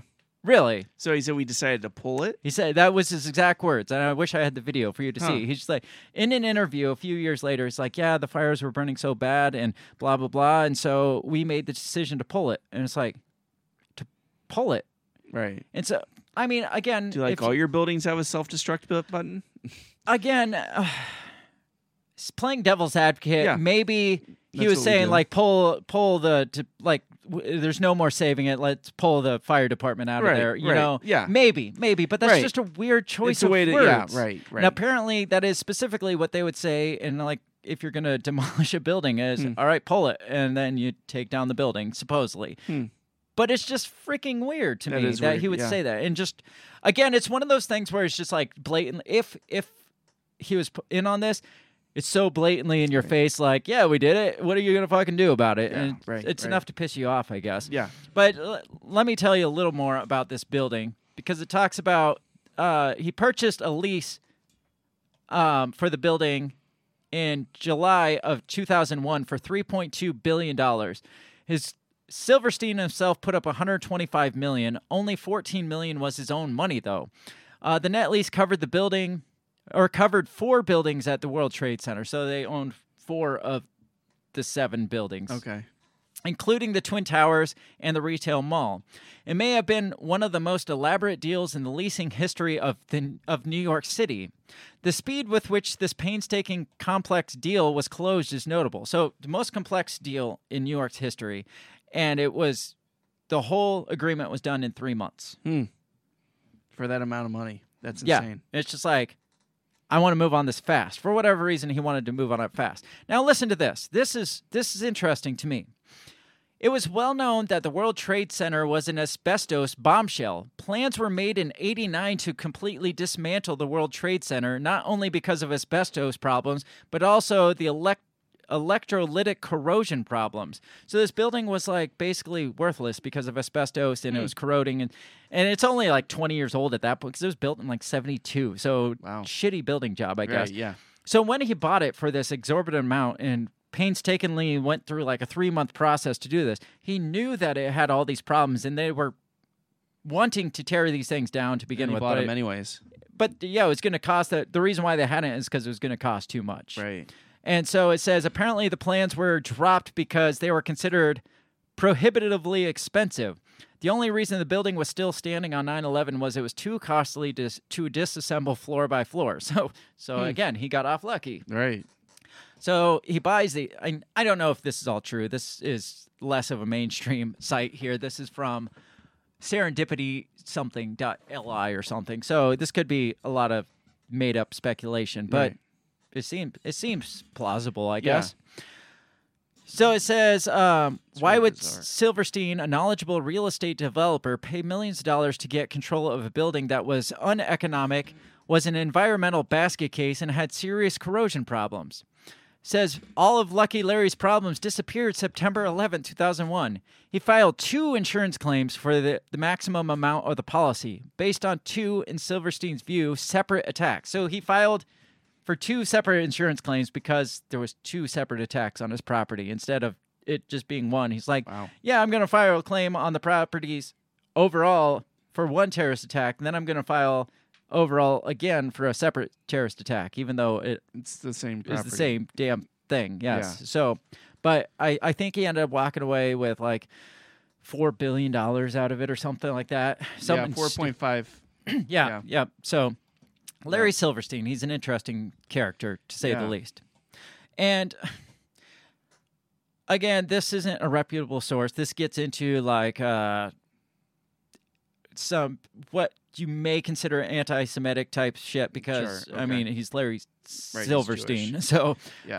Um, yeah, you can see where this probably – so I'm not going to get into that yeah. side of it. But that part of it there was interesting because I knew about him – making out like a bandit with insurance claims. But if, in fact, this was a pretty shitty building already, and yeah. he's just like, well, what could I do? Then And then he comes out and says, yeah, we pulled it. I mean, that would be the re- you You asked the question, why would they take out World Trade Center seven right. two? Well, yeah. A, it was a piece of shit building that yeah. he wanted to take down in the first place. B, apparently there's...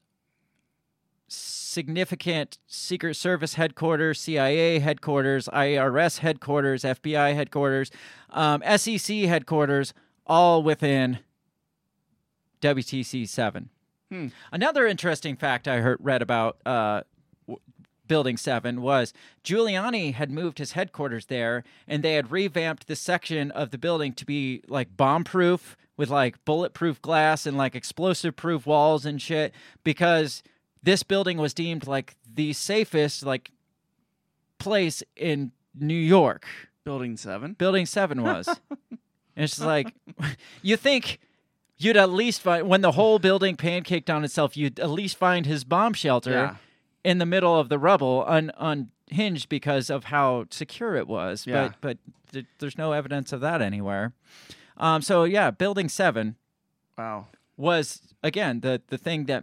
opened my mind to like, what the hell is even going on here? Yeah. Well, and, and so and it says apparently in in an interview he said he typically would eat breakfast on top of the yes. World Trade Center. And yes, that too. Yes, he happened to miss that day to go to it with his wife to a doctor's appointment. And there was a lot of people, and I'm not get, going to get into specifics, but there was a lot of people that just happened to not be in the towers yeah. the day that it happened, like specific groups of people. It's kind of like uh, with the Oklahoma City bombing where uh, we talked about how a bunch of the F B I agents were kind of right. out on a sting right. operation, yeah. happened to be, right. or not F B I, the uh, was it A T F? Yeah, yeah. Just happened to not be in the building at the time yeah. of the explosion, and it's just like, hmm, that's a little fishy. Um, so when you get like specific groups that their whole group of people is just like, you know, I I decided not to come in today. Yeah, yeah it, it's interesting, um, but yeah, the the sale of the World Trade Centers is almost as shady as what happened to the World Trade Centers themselves. Mm-hmm. When you read through the whole like story of it all, I mean, it, it's really bizarre how it all went down. Yeah, I haven't really got too much in yeah, besides this. When, when you yeah, take take a read of it because it. I mean, it, somebody else had gotten the bid originally, and then they bailed out at the last second. Oh yeah, yeah, yeah. They yeah. he he lost the bid. Yeah. Then all of a sudden, the first place contestant was just like, never mind. Yeah. And like walked well, away. But or... but then they got they announced right after they gave it up. They announced that they're building the new Bloomberg headquarters downtown. So freaking yeah. weird.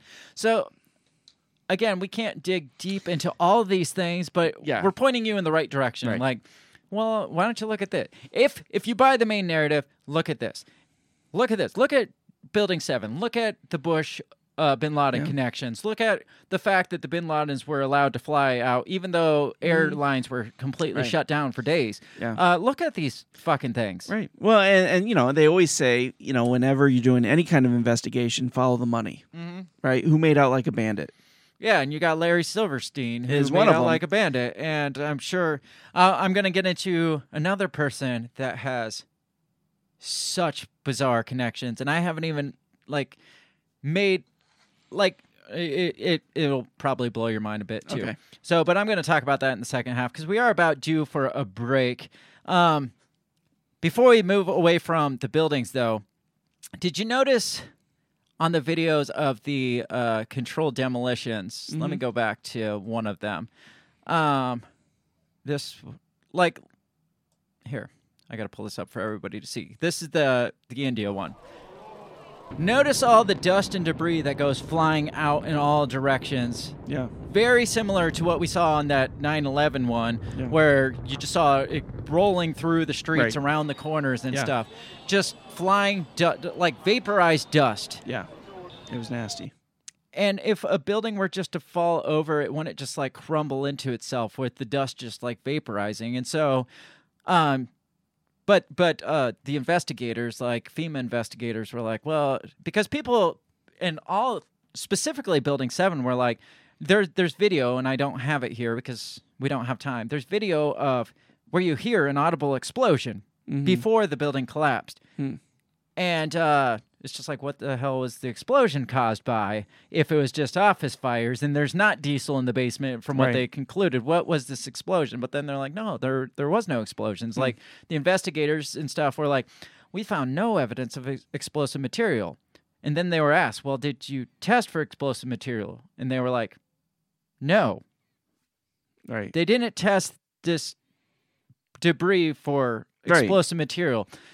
And then after it all happened, so that happened September eleventh. How how long do you think it would take to clear all that shit out oh, and God. investigate a crime scene? Yeah, I mean, yeah, I mean, psh, months, like six, seven months. They they got all that debris and shipped it to China to recycle. They shipped it to the lowest bidder, which happened to be China. They didn't investigate any of the debris. They didn't like sift through the parts and feel like.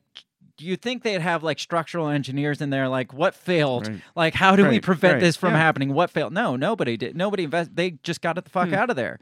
They broke so many investigative laws just shipping that out of there. But there was somebody who was in an apartment next door, or like a, a block or so away, that the debris like blew in her windows, and she took a sample of that to like some physicist or something, and he determined that, yes, there was explosive material in this dust. He hmm. privately investigated, but no, nobody wants to hear that. Nobody hmm. nobody will touch that because FEMA said there was no explosive material right. in this. So yeah. I, I, don't, I don't know. Like, it's too late now, I would think, to... Oh, yeah. Nothing's going to change yeah. exposing this shit. Well, and I mean, but there's just so many questions. You know, plus uh, who is um, was it? Um, oh gosh, who's the Clintons' uh, uh, go-to guy? Um, Stephanopoulos? No, no, Podesta. Podesta. Oh, okay, yeah. Where right. he um he, he apparently had taken uh, documents out of the nine eleven Commission, stuffed them in his pants. You didn't hear about that? No. Yeah. Maybe yeah. I did at some point. Yeah. He, he, it doesn't sound familiar. Yeah. So he stuffed doc, uh, not, documents in his pants from the nine eleven Commission, left the building, and uh, and destroyed them. And so and and they found out about it, but nobody ever did anything about it. So it's like, how how do you allow such shoddy, shitty investigative well, yeah. work? To right. I mean, it's this massive, massive like you know attack against America, and it's like, we're going to get to the bottom of this. Right. But first, we need to get all these people out, and we need to get rid of all this evidence, and we need to get rid of this paperwork. And now we're going to get to the bottom of it. Right. I don't know. Where are you sitting so far? You hanging on? I'm still hanging in there. Yeah? Yeah. And yeah. Not too crazy yet, but... No. I mean, but if, but, if you can make it this far, then you're fine. Because yeah. I mean, we're not going to get into the bizarreness of, yeah, like... I, I there was like some there's some conspiracy theories that they use like s- like supersonic weapons to like vaporize them, like right, uh right. what what's it called, like the audible weapon, yeah like, I, I know what you're talking about, to to destroy. Yeah, it's basically because uh, Nikolai Tesla supposedly had like something where you could hit sound waves at mm-hmm. building and you could literally crumble a building. Yeah. They're like, oh yeah, that was one of those. Yeah, I mean, it goes to like holograms. Planes were holograms. It, it right. just well, like you, things that yeah. really don't freaking matter. Right. Yeah. But well, you, and you uh, the one of the things you sent me today said that they the uh, planes were like um, had like control. G P S. Yeah, remote gonna, control yeah. from Tomahawk missiles. We're gonna and, talk about yeah. that. We're gonna talk right, about okay, that. Okay. Uh, that comes in the second half. And then you you had made a mention. I didn't even know if this was a cons- was, is this a conspiracy theory or not, that that possibly people didn't die in the towers.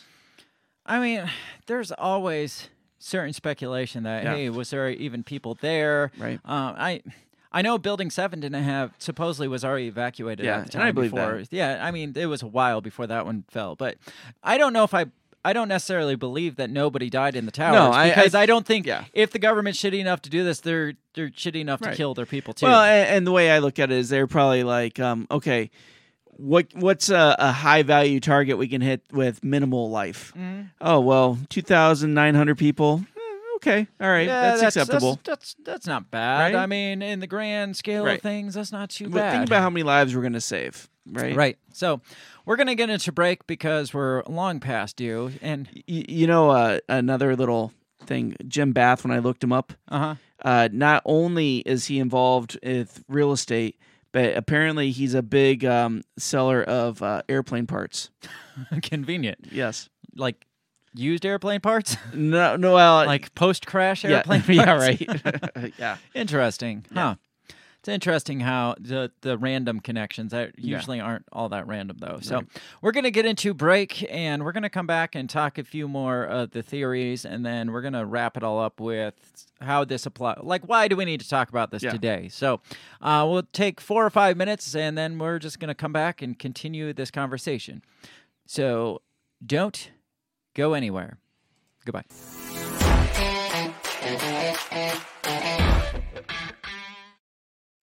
Have you ever thought that maybe voting, maybe all this politics constantly surrounding you is not the way to achieve freedom in your life? Hi, I'm Remso W. Martinez, and I asked myself the same question. That's why I'm on a journey to find true freedom in my lifetime. From learning about financial independence to new ways to develop rugged individualism to amazing guests living strange, crazy, amazing lifestyles that you've only thought might be real but actually are. Go ahead and check out my new show, On the Run with Remso W. Martinez, at the We Are Libertarians Network. You can find On the Run with Remso W. Martinez on iTunes, SoundCloud, Stitcher, Google Play. You know how the internet works. Come on down and let's discover how to achieve real freedom in your life together. Hey everybody, I just want to take this time to give a big shout out to the very first sponsor of the Break the Bell podcast, that is Goulash Media. They can be found at goulash media dot net. Uh, Goulash Media specializes in graphic design, web design, audio recordings, video work, wedding videos, uh, music videos, even political campaign videos. Uh, Goulash Me- Media caters to the little guy with the big vision. You can check them out at goulash media dot net. That's G O U L A S H media dot net.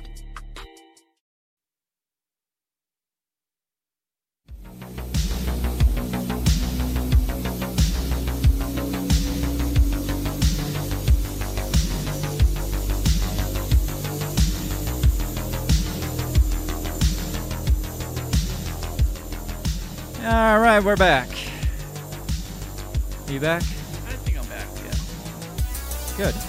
Yes, back into the, the crazy train. Yeah, talking nine eleven. Talking crazy. Why are we talking crazy? Because we can't. First of all, we can.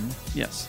We haven't done a nine eleven episode, so we're due for one. This is probably, unless unless some crazy evidence comes out in the future against this, it's probably the only nine eleven episode we're going to do. Yeah, it's no, not I like agree. We're going to do a nine eleven yeah. party every nine eleven. No, it gets old. You yeah, know, there's only so much you can do with nine eleven. I it, mean, maybe we could do like, you know, some kind of wild, like, you know, what if type thing, or you know, kind of. Yeah, you can't do a nine eleven party every year. I you mean, know. You can, but... Well, yeah, but it gets old. I mean, you could probably do a George Floyd party every year. Yeah, probably. Right? I mean, you got to. You could just add the drugs. Um, however, I I feel like there's probably a lot of listeners out there that are hearing this stuff, and they're like, yeah, no shit. Yeah, no shit. But for for the most part, this is just me talking to you like, right. Hey, Bill, but, have you heard this? Have you been... yeah. But there's... If but, you're but, out there, there's people out there that have right. It. And I, no, and I, I know... I, I'm sure there's lots of people out there that are like, wait, what? Like, I know my wife hasn't heard any Oh, my wife shit. Either. I, I mentioned to her tonight before I left, and she's like, wait, what? Yeah, and, and so, so if if you know at least one person, there's at least probably oh, yeah. a couple hundred thousand people out there that... And it's not even necessarily... We've been kind of trained and, like, groomed, I, I, I guess mm-hmm. I can keep using that word, to not question that narrative. And that... I feel like we're in a time now where more and more people are coming out and questioning, like, the COVID thing mm-hmm. and what the government is capable of through COVID, through the right. vaccines and shit. And so now is the time to be like, you think that's bizarre. Right. Now, now through the this lens that you currently have, look back at this. Right. Just look back yeah. and tell, ask yourself, is the government capable of something like this? Or... It, I'm not even saying that the government did it.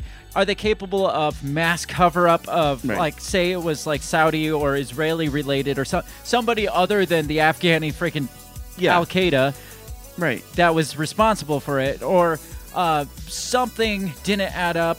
Maybe one building got pulled when it shouldn't have. You know. But, but again, to, to allow yourself to go there, right? All right. Again, number one, most people that are going to question the narrative were all... in on Team Bush. Yeah, right? I was. I, yeah. I was oh, I was too. Absolutely. Absolutely. Okay, so first of all, you got to admit to the fact that, okay, Team Bush was not what it was cracked up to be, mm-hmm. right? And then to admit the fact that your government is willing to kill off about three thousand Americans, right? To pull us into what? War? To pull us into right, for reshape the Middle oil, East, to reshape the world. Middle East, yeah, more control over build American back, citizens. Build back better. Right. Uh, the, the, what was it? What did I call it? The Great American Century yeah, yeah. or the New American the Century? The New American Century, yeah. yeah. So to, to admit that, to open that door, I mean, what are you saying about the rest of... Because because the first thing I thought of when I when I finally was like, okay, is this a plausible scenario? Okay. Did Woodrow Wilson sink a ship to get us into World War One? Yeah. Did right. Roosevelt allow Pearl, Pearl Harbor, Harbor to yes. happen to get us yes. into World War Two? Again, even if even if they didn't cause nine eleven, they at least it at least was a Pearl Harbor scenario yeah. where we knew it was coming and we right. just did like held out a bit to see yeah. how this played out. We talked about it in the nineties with right. uh, the Oklahoma City bombing, and uh, mm-hmm. we saw evidence of the first World Trade Center bombing, where they knew it was going to happen, and they were, remember they were going to send in that guy with the fake explosives, right, right, and they're right, like, yeah. "No, nah, we got another job yeah. for you." Yeah, and it seems like the F B I was always like, eh, "Let's see how this plays out." Right? Yeah. Is this a scenario? And if it is a scenario, and if we can look at these and see how that's a plausible scenario, like Oklahoma City or W T C one, yeah. then why can't we think it's plausible that the C I A was like, uh, let's see how this plays out. Or like Dick right. Cheney or uh, who is the other... Uh, Kissinger yeah. was just like, uh, this might be really good for us. Right. Let's yeah. do, just never just let a, a good tight. crisis go to waste. Because I, I know for a fact with the Pentagon, uh, some some other cabinet member came out and was like, yeah, I went down to the bunker and the vice president was already there, which I've is a little weird that he's right. already set up shop there. Yeah. Um, because this guy apparently got down there like immediately and there's V P already there. And somebody kept, when the plane was flying towards the Pentagon already, there was a like a somebody somebody under Dick Cheney that's like, uh the plane's twenty miles out, he's and he didn't say anything, and then like the plane's ten miles out and he didn't say anything, and the person was like, does the order still stand? And from what this cabinet member that witnessed this thought, it was the order to shoot down the plane, but the plane never got shot down, and Cheney's exact words were, obviously, the order still stands because I haven't said anything otherwise. And so, I mean, this isn't this isn't a conspiracy theorist. Right. This there's videos of this guy, this cabinet member, saying that mm-hmm. Dick Cheney said these things. So, what was that order? Was right. it just let it play out, just right. let it hit, you know, like whatever? Just uh, because if the order was to shoot down the fucking plane, yeah. why didn't they shoot down the fucking planes? That's right. the next question. Right, right, absolutely. A plane they knew. A plane was flying towards the Pentagon. Yeah. They lost track of it for a long time. Like, they shut off their transponders or whatever. Sure. But it came back on the radar's view. You're telling me the Pentagon doesn't have anti-aircraft weapons? Right, right. They tried to tell us that after the fact. Yeah. But you know they fucking do. Absolutely. Or they've got a jet somewhere that's protecting D C. They weren't yeah. all on some kind of freaking uh, mission right. somewhere else. Yeah. Apparently... Yeah. When they did scramble jets, they're like, go out to the Atlantic Ocean and patrol from there. And so they were like hundreds of miles away even then, even yeah. after they scrambled. So I don't know. There's just a lot of weird well, shit. And, Bill, that... and we, you and I have talked about, I think, privately that, you know, that the belief that maybe Flight ninety-three was shot down. Yeah, that was another one I wanted to po- talk about was the... The cell phone thing is weird to me. Like, the whole mm. story of Flight ninety-three, it makes for a good, like, uh, right. Hollywood drama. Right. Like the Ghost of Kiev. Yes. Right? But did it happen? And the, the thing that got me questioning that was that there was cell phones being used at whatever thousands of feet. And yeah. I do have an article that kind of addresses that. We're going to jump around a bit because we can. Yes. Um. Let me Let me try to find that one. Because the cell phone thing strikes me as strange. nine eleven phone calls. Disturbing irregularities uncovered in the calls that flashed once or flashed around the world. Uh, let's pull this up. It says, uh, from American flight, American Flights seventy-seven, Barbara Olson fleshed out the drama of... My my eyes are like blurry because I just stared into the light, so I'm having a hard time reading. Um, of diminutive... Muslim hijackers using knives and box cutters to herd dozens of passengers to the rear of the plane. These and other reported calls have now been examined by the nine eleven Consensus Panel of scientists, pilots, professors, attorneys, and journalists. The panel began its research in two thousand eleven with the Twin Towers and sudden, stunning collapse of the adjacent World Trade Center seven.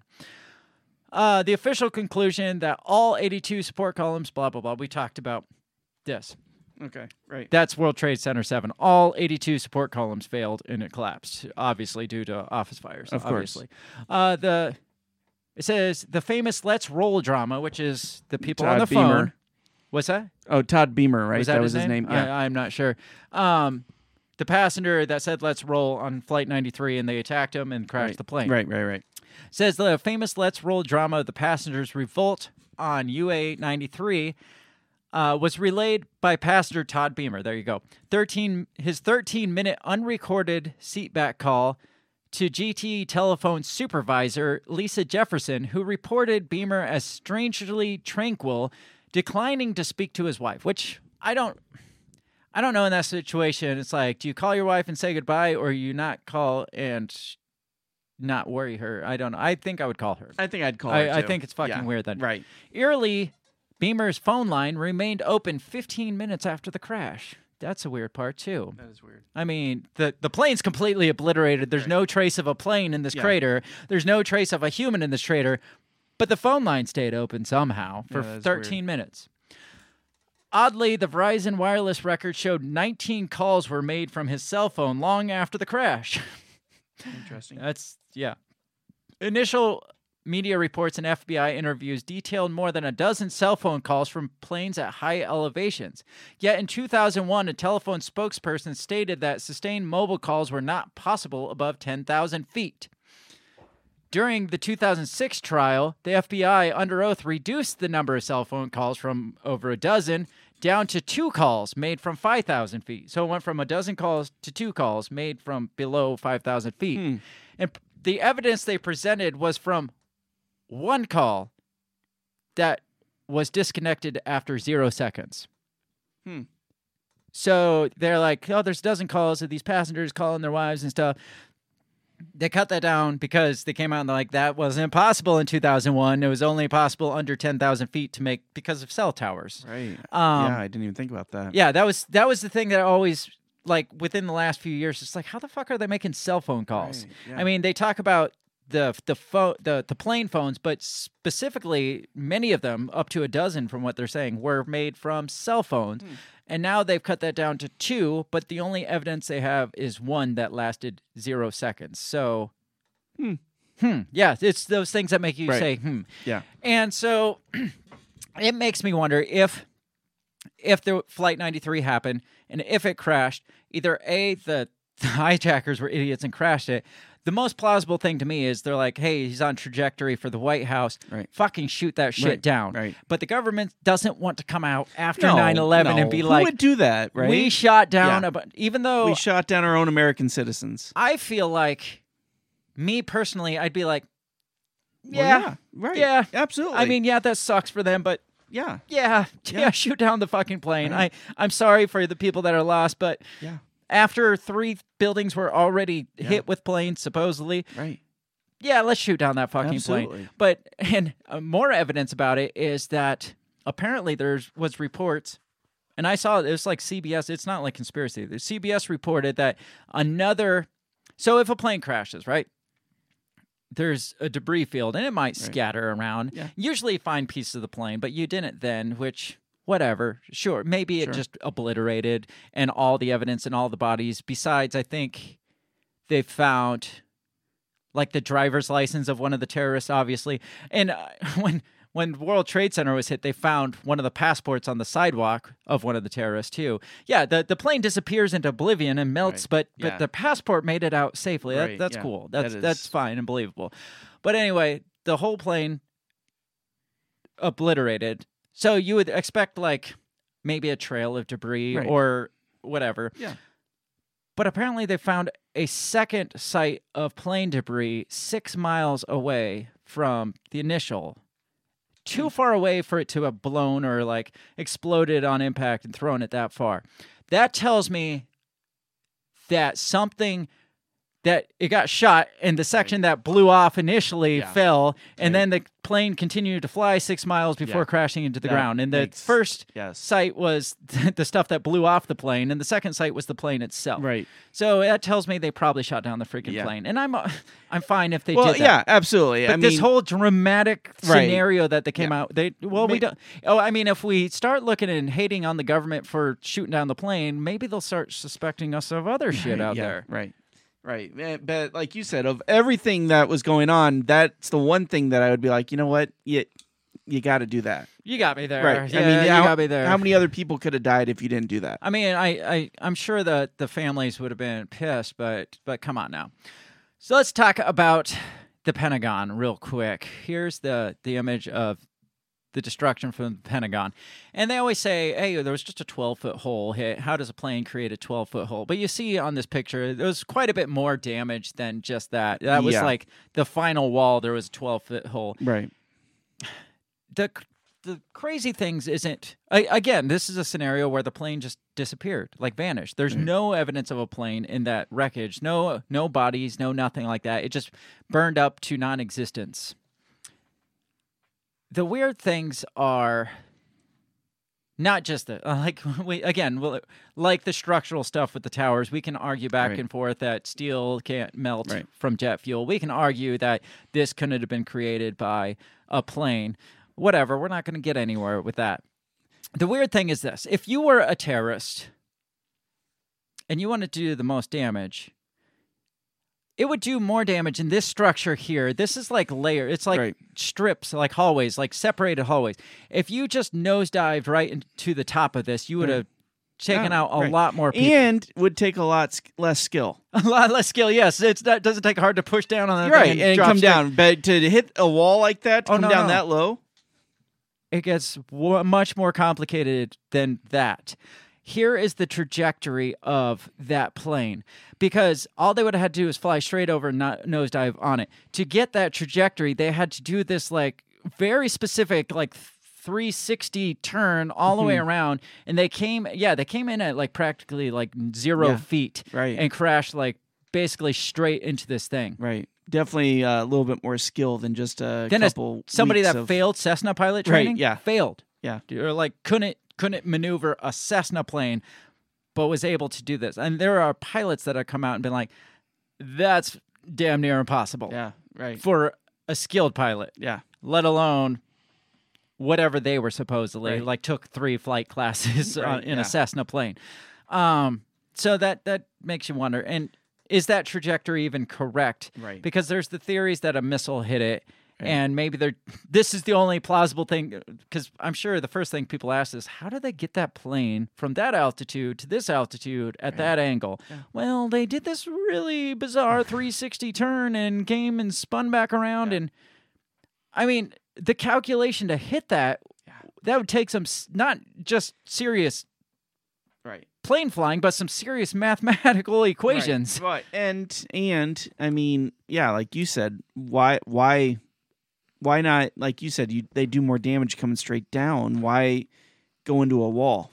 But we got all the camera footage that shows that this right. happened, right? Oh, absolutely. They released but, five, five frames, not yeah. five videos, five frames hmm. where you see nothing except just like a blur and then just yeah. like a fireball, and that's it. Five frames of video is all they uh, caught. What was the uh, casualty list from the... Uh, Pentagon, like how many were? It was a few hundred, I think. Because yeah. oh, the, yeah, the other part of this was not only did they do this bizarre three sixty maneuver, but apparently, this is the theory. Apparently, they did this three sixty maneuver and slammed specifically into this one spot of the Pentagon that had been reinforced recently for terrorism. It had like double steel beams and like bomb-proof glass and stuff on this one side. So instead of nosediving down, doing the most damage, they do this bizarre three sixty spin and hit the one area that was just recently reinforced, causing the least amount of damage possible yeah. to the Pentagon. Interesting.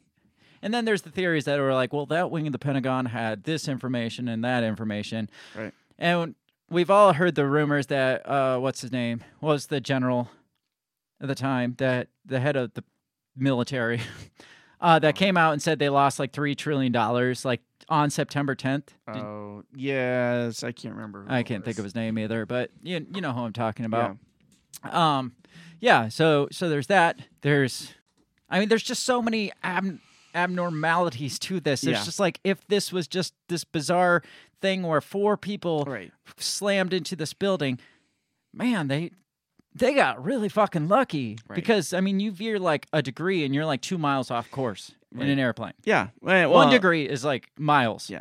And, the, and there was a lot of luck going on that mm. day. I mean, Silverstein made out.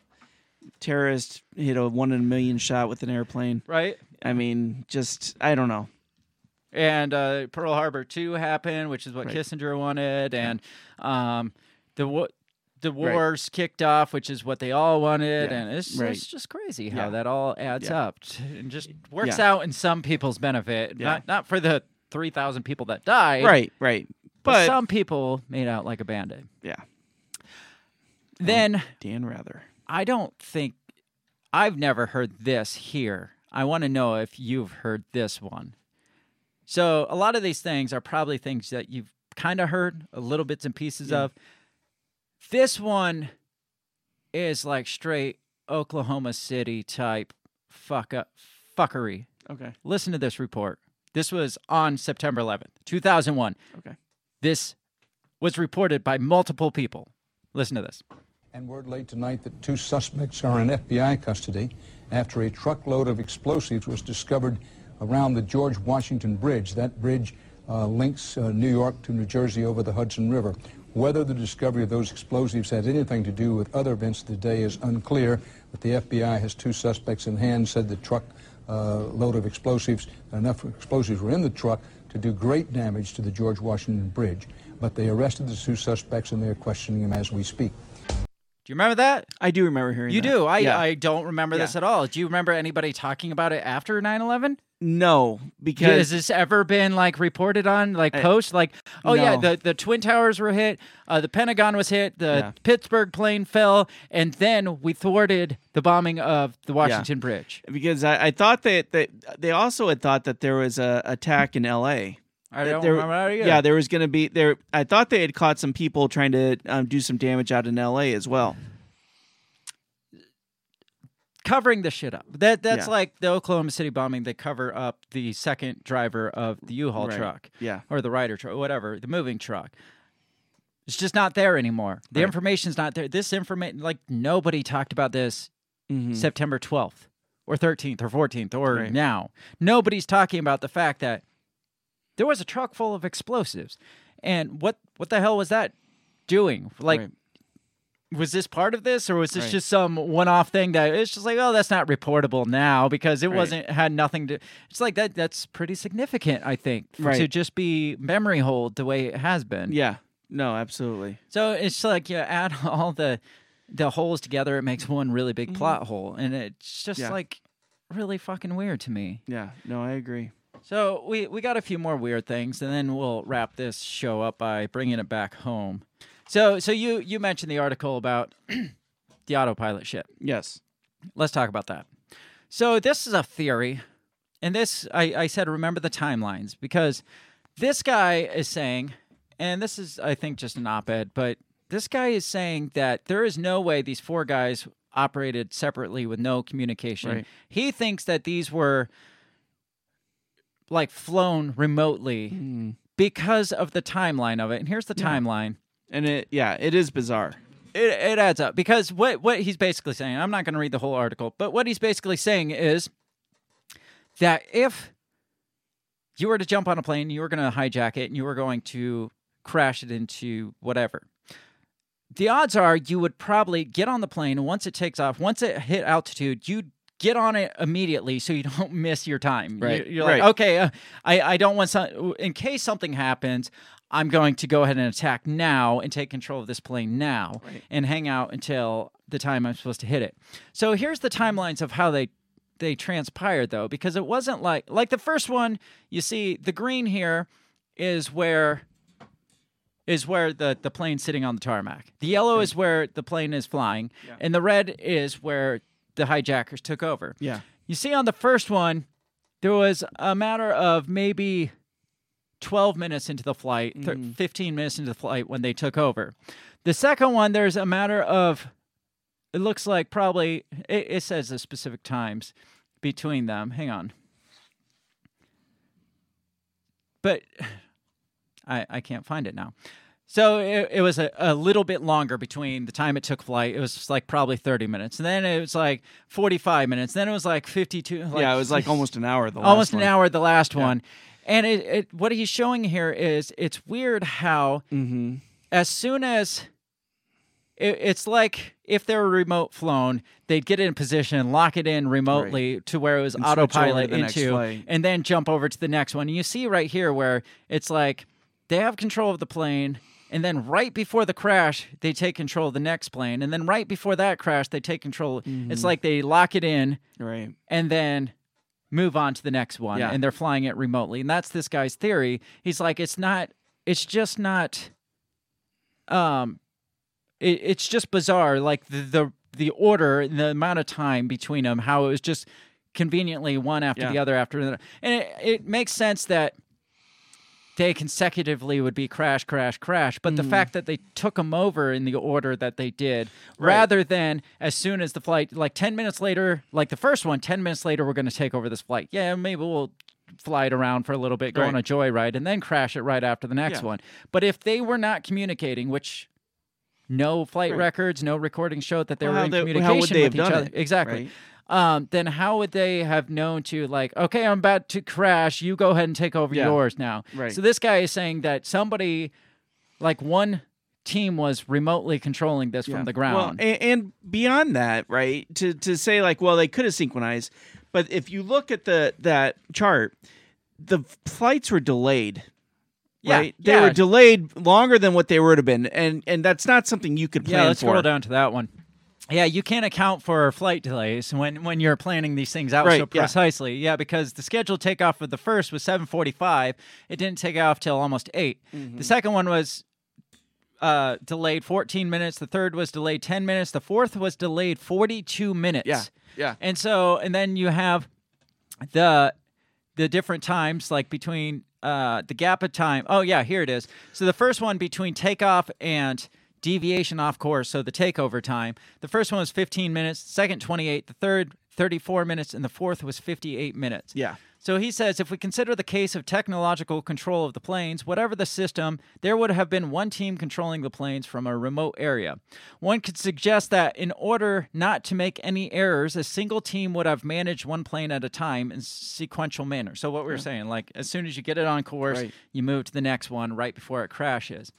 Because he's basically saying, um, it's just not, it doesn't make sense. Like, none of this mm-hmm. makes sense. The delay time, how it was, like, the guy that waited fifty-two minutes, he was basically like, oh, I'm very late. I better get on right. this because yeah. I'm going to miss it. So, but no, um, because his flight was forty-five minutes late already, yeah. right. he'd be yeah. like, oh, shit, I need to get I need on to this, hurry up and crash this shit. Get on this right yeah. away. But he waited another...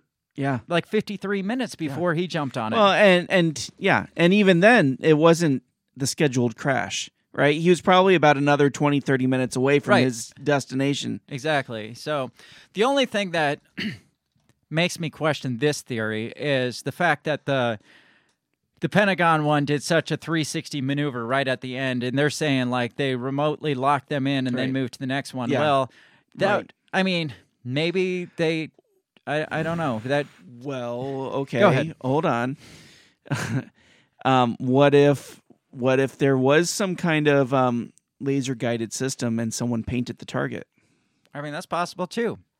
And it, before you get into and say, guys, you guys are fucking crazy. Nobody remote control flies a plane.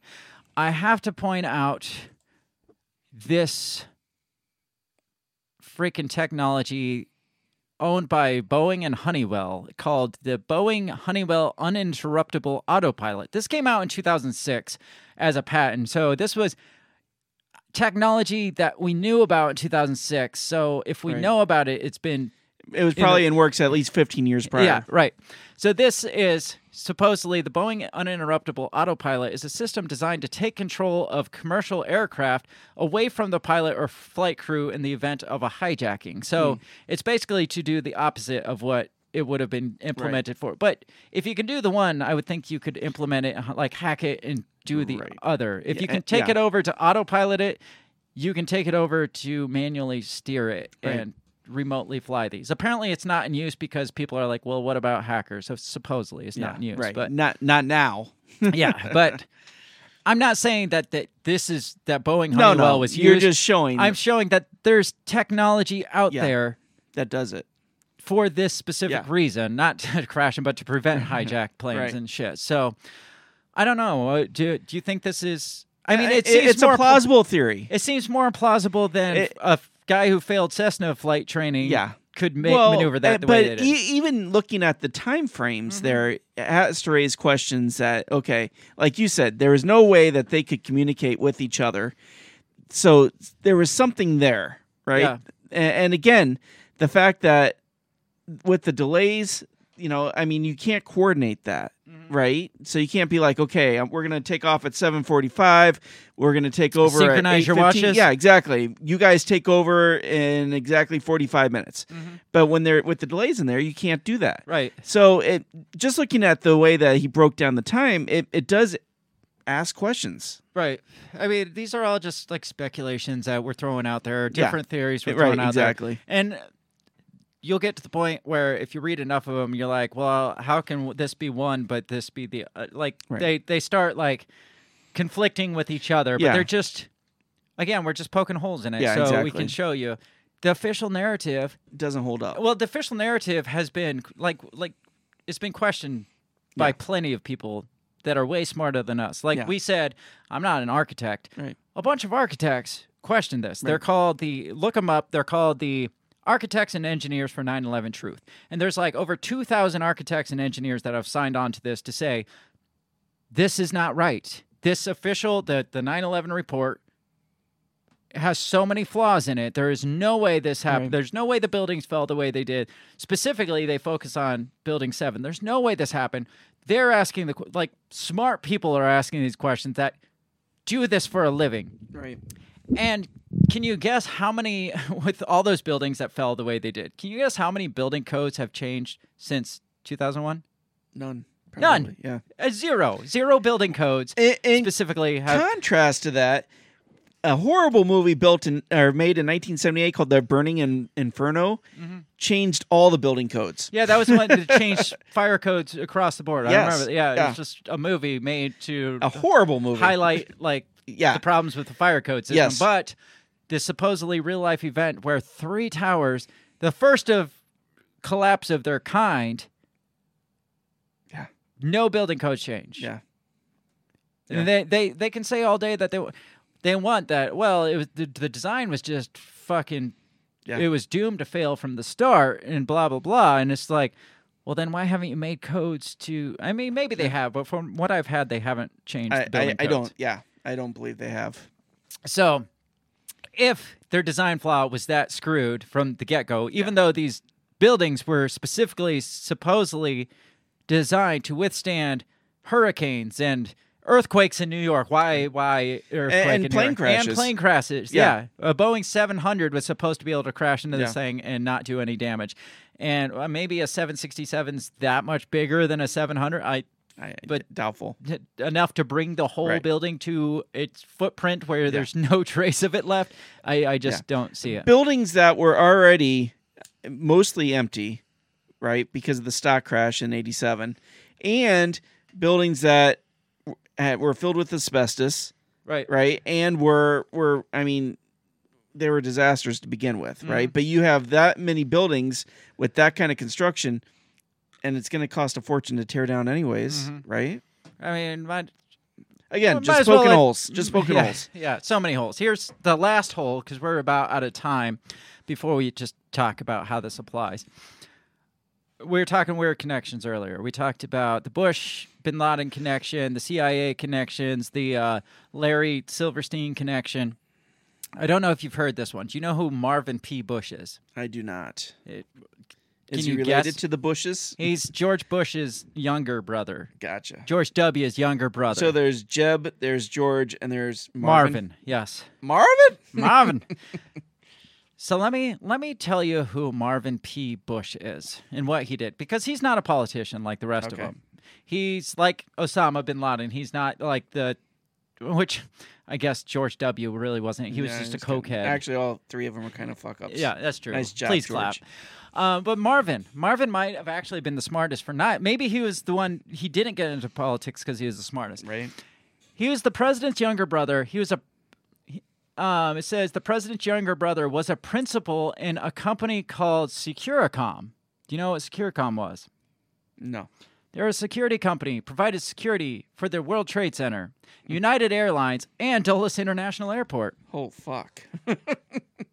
George Bush's brother was head of a company that up to uh, it was he was only head of it until like late two thousand. So at the time he wasn't head of the company, but he was a major role in the security company. I think it was like probably ne- S O Ps. I think it was right? network security company. Okay. Oh, okay. Um, or, or like. Elect, like electrical system security. I, I'm not entirely sure. It probably says in here if yeah. I read it.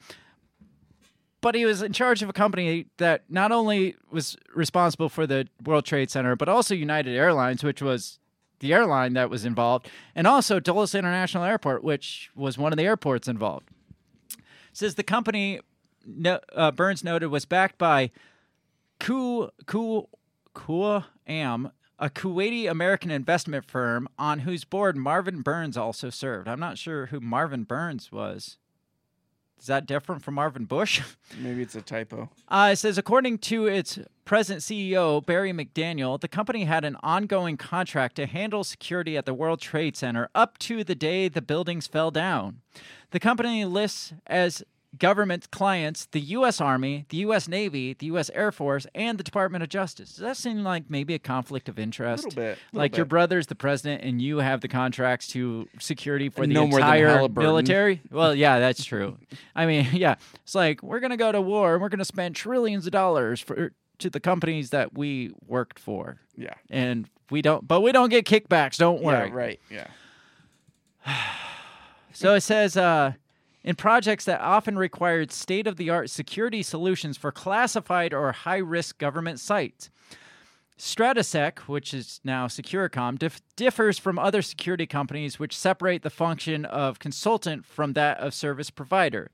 The company defines itself as a single-source provider of end-to-end security. So not only are they the consultants, like telling you what you should get, but they're also the providers. Yeah. They're like, well, what you really need is... is this. And we can do this. Yeah, they're great salespeople yeah. is what they are, basically. Um, including everything from diagnosis of existing systems to hiring subcontractors to installing video and electronic equipment. It also provides armored vehicles and security guards. So... all things security-related, it sounds like. The Dulles International contract is another matter. Dulles is regarded as absolutely a sensitive airport, according to security consultant Wayne Black, um, and the number of international carriers it serves, due to its location, size, and number of carriers it serves. Black has not heard of Stratasec, but responds that for one company to handle security for both airports and airlines is somewhat unusual. It is also delicate for a security firm serving international facilities to be interlinked with a foreign-owned company. Mm. Somebody knew somebody, he suggested, or the contract would have been more closely scrutinized. So the fact that they're linked to Kuwaiti business yeah. and they're running this international American airline, You not only the airline security, but also the airport securities. Yeah. They're like, yeah, somebody is connected. Well, yeah. yeah, the Bushes. Yeah, right. As Black pointed out, when a company has a security contract, you know the inner workings of everything. And if another company is linked with a security company, what's on your computer is on their computer. So basically, we're giving all our information to the Kuwaitis is what it sounds like. Mm. Wow. Yeah. Says a heightened... World Trade Center security alert was lifted on September sixth, two thousand one. They had they were on high alert, high security alert, and that was dropped two thousand or two thousand one September sixth, five days before. Okay. All right. So say that your company mm-hmm. did security for a bank. Yes. And you um put the system on test, test, and then all of a sudden the place yes, got robbed. Yes, you're right. Don't you think there'd be some questions asked? Yeah, who do you think they're going to come at first? Yeah. First of all, they're going to come at you because, first of all, they're not going to realize that their system was on test. They're going to ask, why did my system fail? So they're going to come to me and be like, why did this fail? And I'm going to be like, well, uh, I don't know.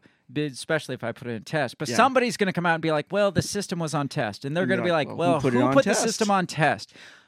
Uh, it was your security company, but they weren't working there. So why yeah. was it on? T- right. So that's why when I I've always said if I'm going to rob a bank, I'm going to make sure I'm on site working there, and I'm going to hire somebody else yeah. to because then I have a good reason to have it in test. Exactly. So yes. y'all hear my my plans here. Yes. So if I if uh, I rob a bank, I'm going to do it on a scheduled maintenance day. I'm going to yes. have the system in test, and then I'm going to hire somebody to come rob the while bank while you're there. Me. Yes. Working. Because yes. I cover my tracks better than. Uh, George Bush's brother. yeah, right. Marvin. So it says the World Trade Center was destroyed just days after a heightened security alert was lifted at the landmark one hundred ten story towers, security personnel said yesterday, or on September eleventh. Daria Kord, a guard at Tower one, said the security detail had been working twelve-hour shifts for the past two weeks because of numerous phone threats. But on Thursday, the sixth, bomb-sniffing dogs were abruptly removed. Hmm. Yeah. There's that. There's sp- and people ask, well, if it was controlled demolition, how would you get all those explosives in there? There's rumors that there was elevator maintenance being done at night in the towers. Okay. You could have easily transferred shit in there. Uh, apparently, one of the companies working on some of the renovations actually was located in Tower seven, so they could have been doing hmm. everything in-house and not raised a lot of questions. Which may be why Building seven had to come down. And all the uh, the documents and records of any kind of maintenance on those buildings, where do you suppose that is? Uh, it's in China now. Yeah, it's it burned up in the disintegrated yeah. rubble in the buildings. So... Hmm. Lots of holes. Lots of holes. That's the last hole that I have for this. I had. I, I want to move on, but I want to get, like, where's your brain at right now, Bill? Yeah. Right, well, right now I'm just like I, I I'm thinking of the uh, the meme of the the guy with the whiteboard behind him with all the little lines running all over the place, and he's like, "Yes, yeah, I figure I've solved it." Yeah. No, I mean, to me, it's like, yeah, I mean, with this many holes. It, it, that are in the narrative. It's so many connections. And nobody's asking the questions. Yeah. No, nobody in the high places are asking these questions. Because they know not to ask these well, questions. Well, exactly. Right? They're actually covering up these questions. Yeah. Like, even the people, some of the people that were working on the investigation were, like, super pissed off that they weren't getting all yeah. the information that they were yeah. asking for, and they were pretty much being, like, directed, like, where to look, what to look. It comes back to, like, well, d- was was there evidence of explosives? No, we didn't see any. Well, did you test for them? No, we didn't test for them. Well, of course you didn't right. fucking find them if you're not testing. Yeah, why right. wouldn't you test for explosives? Even if you didn't think yeah. there was explosives, why wouldn't you test for every goddamn right. thing to exactly. figure out? Yes, yes. Um... Another group of people that questioned the narrative. It's called the, uh, what was it? It was called the Toronto, shit, I can't think of it. Canadians? Yeah, Canadians questioned this. It was called the Toronto hearings. They basically did like an investigation, like a trial in hmm. Toronto of looking at all the evidence and saying, it's a nine eleven, like Canada, who... Right, it wasn't right. even necessarily not directly affected. I mean, yeah, they got drug into yeah. war with us too, but not directly affected. Canada Canadians were like, "Oh, this looks fucking weird. The Americans are up to something here. Let's investigate it ourselves." And they came to the conclusion that throw the whole nine eleven report out the window. They concluded that um, crimes against humanity were committed, and that whoever was responsible, they they refused to say who they thought was responsible, probably because they didn't want to get killed. Right. Oh yeah. But whoever's responsible should be brought criminal Justice. charges right. against them. I mean, that's Canadians. Yeah. The Canadians are. We we should be able to ask it if the goddamn Canadians are willing right. to ask the questions. Yeah. No shit. So.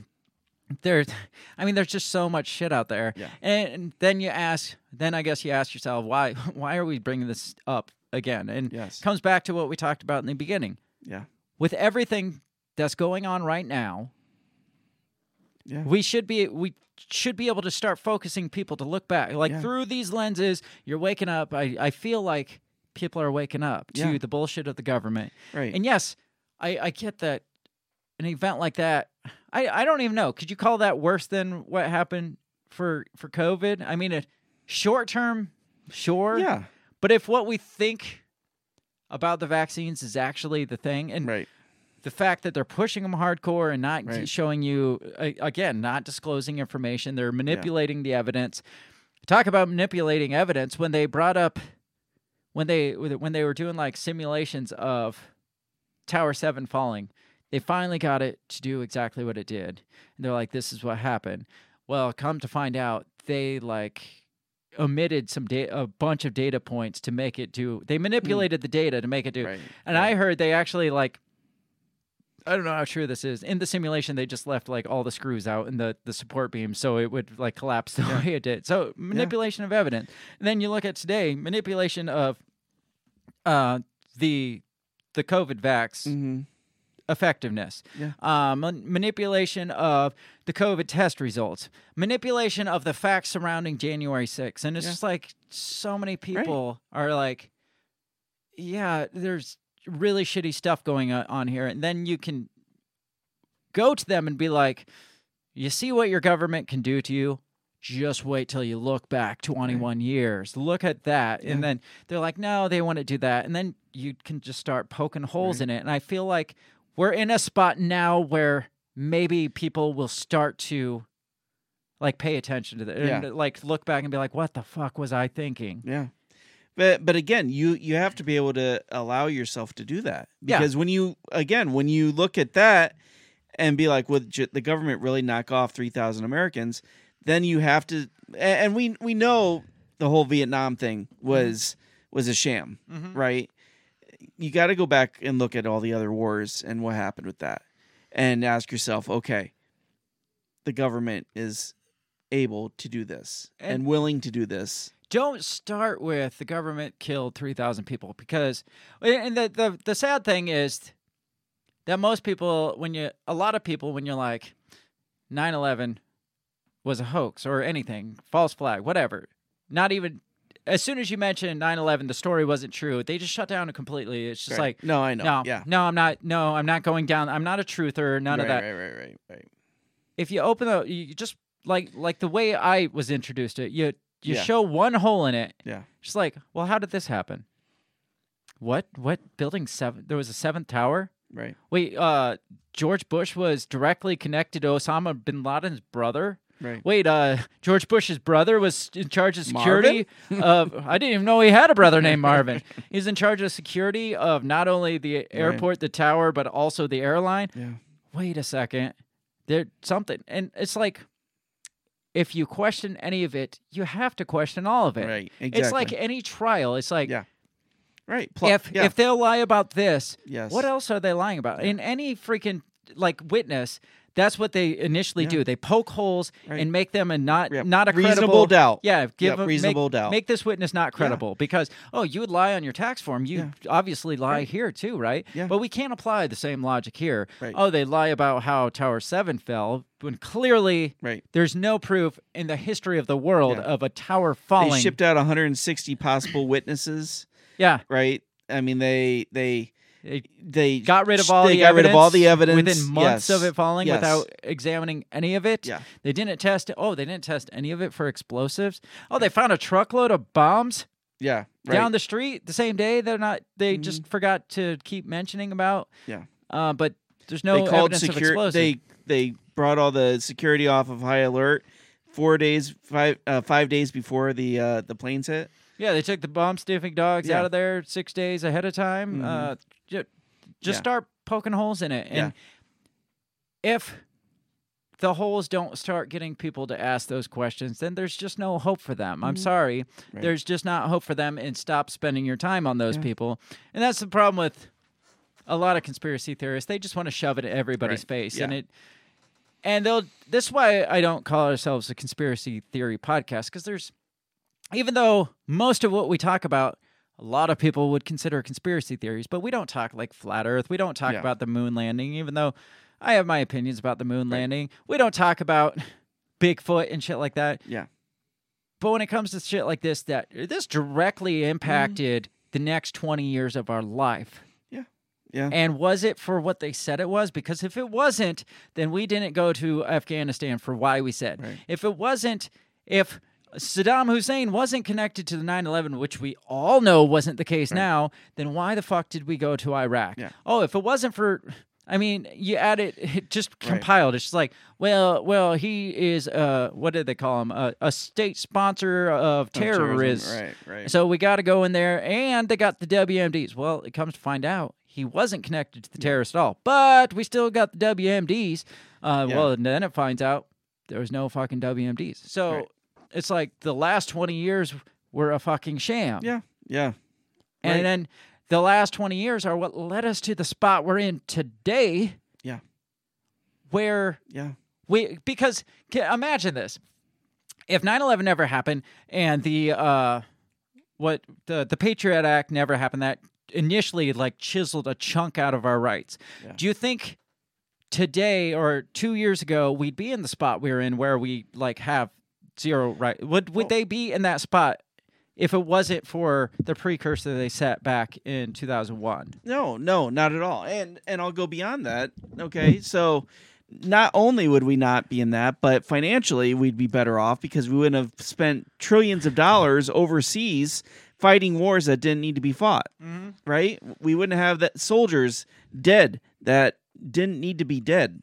Well, right? that and a lot of the anti-government or like the s- skepticism of the government from the nineties would have carried on into the two thousands. And imagine yeah. where we would be now if we just continued to right. roll that government skepticism. We had to start over yeah. in what, roughly like oh six or oh seven before people started to realize, hey, this war's kind of bullshit. Right. I mean, five, six years, maybe ten years before yeah. people were like... And it was the liberals who began asking the questions. Yeah, because it was George Bush. Right. Yeah, exactly. Right.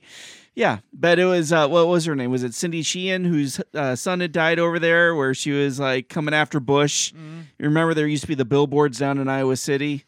No, I wasn't here at that time. Oh, so. Okay. They were there for years. Anyways, yeah, so, I mean, it was the liberals that started coming after George W.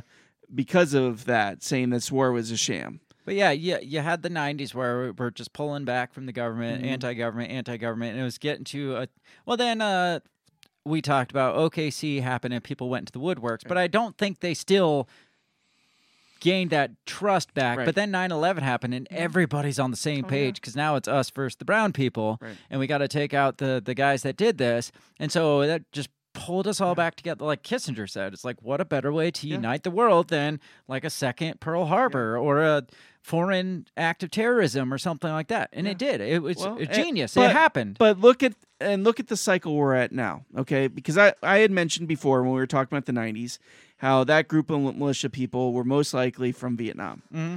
Now we have a whole new group of soldiers coming back go, over from overseas. Yeah, yeah. I mean, a lot of the people I know that I served, like several, I'm not going to say all of them, several of the people I know have pulled away from the whole, like, pro-government, mm-hmm. pro, like, feds. Yeah. Like, a lot of them... A lot of well, we a lot of the libertarian podcasters we talk to that, that have same sentiments as us. The majority of them are like, "Yeah, I served, did my five years, and I got out and realized it's all bullshit." Yeah. It's it's it's right. it's interesting how that works. Yeah, but and as we talk about, you know, things are cyclical, so look for that O K C. Yeah, and then and, and uh, then look and for another eleven. Yeah, yep. we got it. We got to bring we got to bring the American people back right. together, right? But just imagine, like the amount of distrust in the vaccinations mm-hmm. that there was. Imagine if nine eleven never happened. Like I said, and yeah. we just kept increasing. I, I think we'd be at probably like eighty-five percent of the people that are like, fuck you, I'm not, t- I, oh, I yeah. don't believe a goddamn thing you say. Right. But it's like we talked about how Trump would like set back them like so many years, mm-hmm. like the elitists. So it, if that's what you still subscribe to, like they had their agenda, right. the Agenda twenty-one, Agenda. Yeah. thirty, whatever. And we're like, well, Trump kind of was the co- like the wrench in the cogs there yeah. that set him back. Well, it's like nine eleven was the wrench in the cog of like yeah. anti-government or like s- skepticism in right. the government. Like, I feel like we would have probably overthrown the government by now if nine eleven never happened. Yeah. All right. That's a good way to look at it. So I, I don't know. That's just my, my yeah. thought. Just and. Again, looking at today, and I, I, you said you were on board with this is how what kind of switch your thing in. It's just like everything that's going on today. It's just like, well, it, like COVID's a hole in the plot line, I yeah. guess. So yeah. if you don't believe COVID, you you got to not believe mm-hmm. the next thing. Like okay, see, if you don't believe that, then it's plausible that nine eleven yeah. was. Well, and to be honest, the, the first thing that got me double thinking things was I was taking a, a military history class, mm-hmm. and I was uh, learning about the first Iraq War. Yeah, and just all the shenanigans that went on with that. The about, babies in the incubators. Well, well, no, it wasn't that. Um, but it was um, basically us telling Saddam, "Yeah, go ahead, do what you need mm-hmm. to do." And then all of a sudden, Bush going in after him. It's like, you can't do that, but you told me I could yeah, do that. Yeah, right, this. Exactly. Right. It was that, and then um, and then just the way, I mean, th- you didn't even hear about the way the United States just, I mean, totally destroyed an Rolled entire through. generation of Iraqis oh, yeah, with yeah. Um, irradiated um, um, uh, armament. Yeah. Right. And I mean, and I mean, just just murdered entire generations. And um, and so then it was after that... That got me like looking back into other things, but then yes, COVID was a huge thing.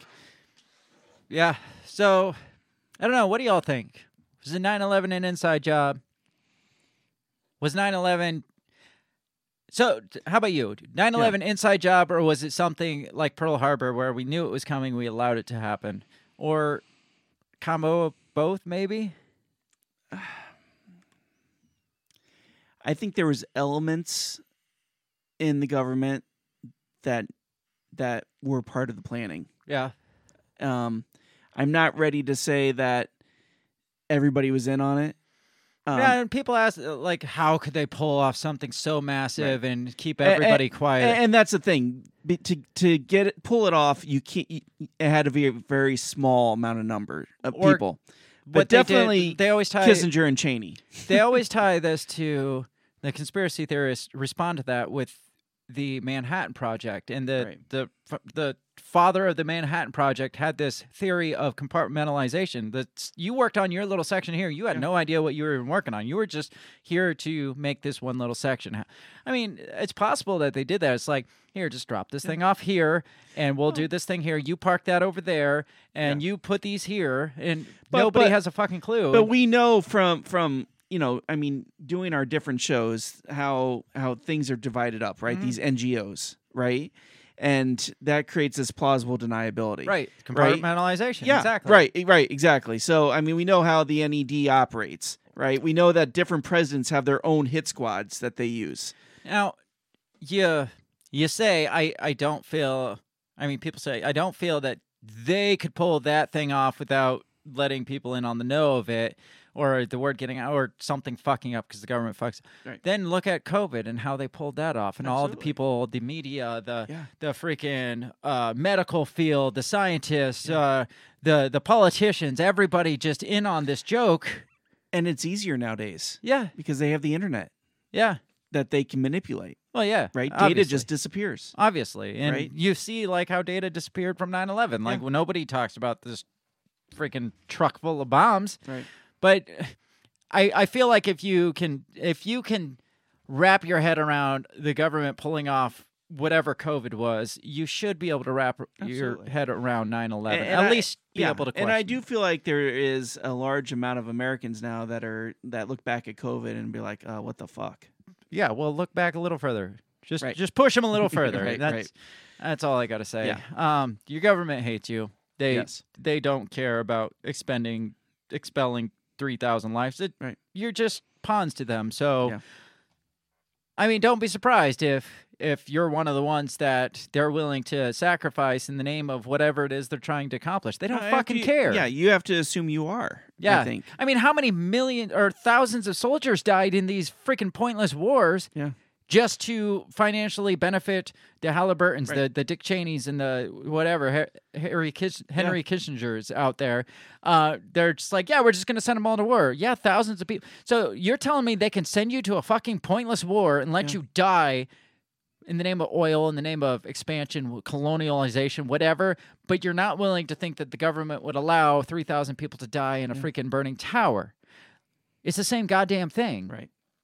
Yeah. Maybe one's fiction, one's not fiction, but at the end of the day, they don't fucking... Uh, yeah. They've made a point that they don't care about you yeah. enough to value three thousand lives. Well, they had a fucking drone bomb a, uh, a birthday house in Afghanistan. But that was brown people. Right, right. Oh, yeah, sure, sure, that sure. That was brown sure. people. Right. You okay. gotta you gotta realize what we're talking about. Yes. Right. Okay.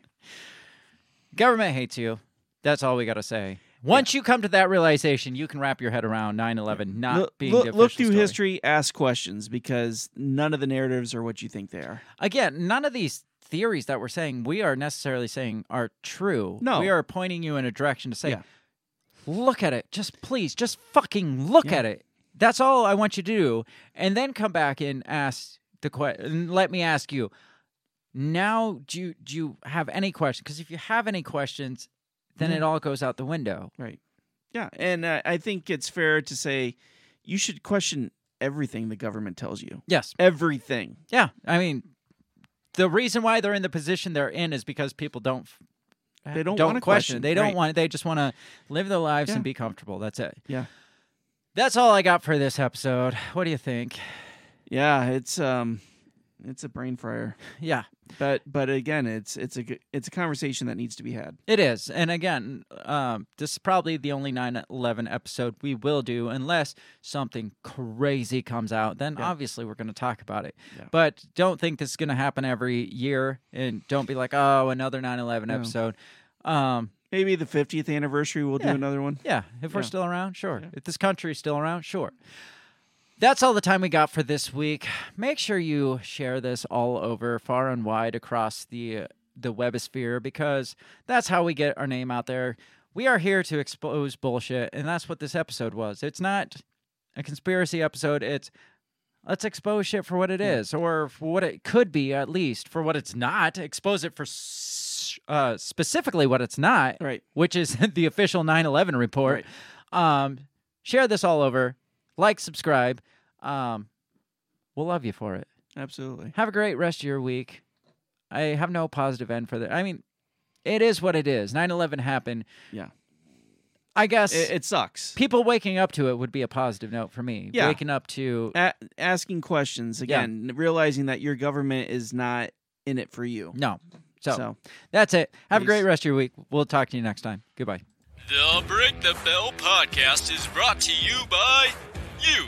So pat yourself on the back, because without you, we would be talking to ourselves. A special thanks to our Patreon members, Justin Zelinski, Remso Martinez, Stephanie Parker, and T O. Jacobson. A shout out to our sponsors, Run Your Mouth Coffee, the On the Run podcast, and Goulash Media. If you'd like to help support us, visit patreon.com slash breakthebell or buy our garbage at break the bell dot big cartel dot com. Get back here next week and let us continue to invade your earholes. And as always, never stop talking.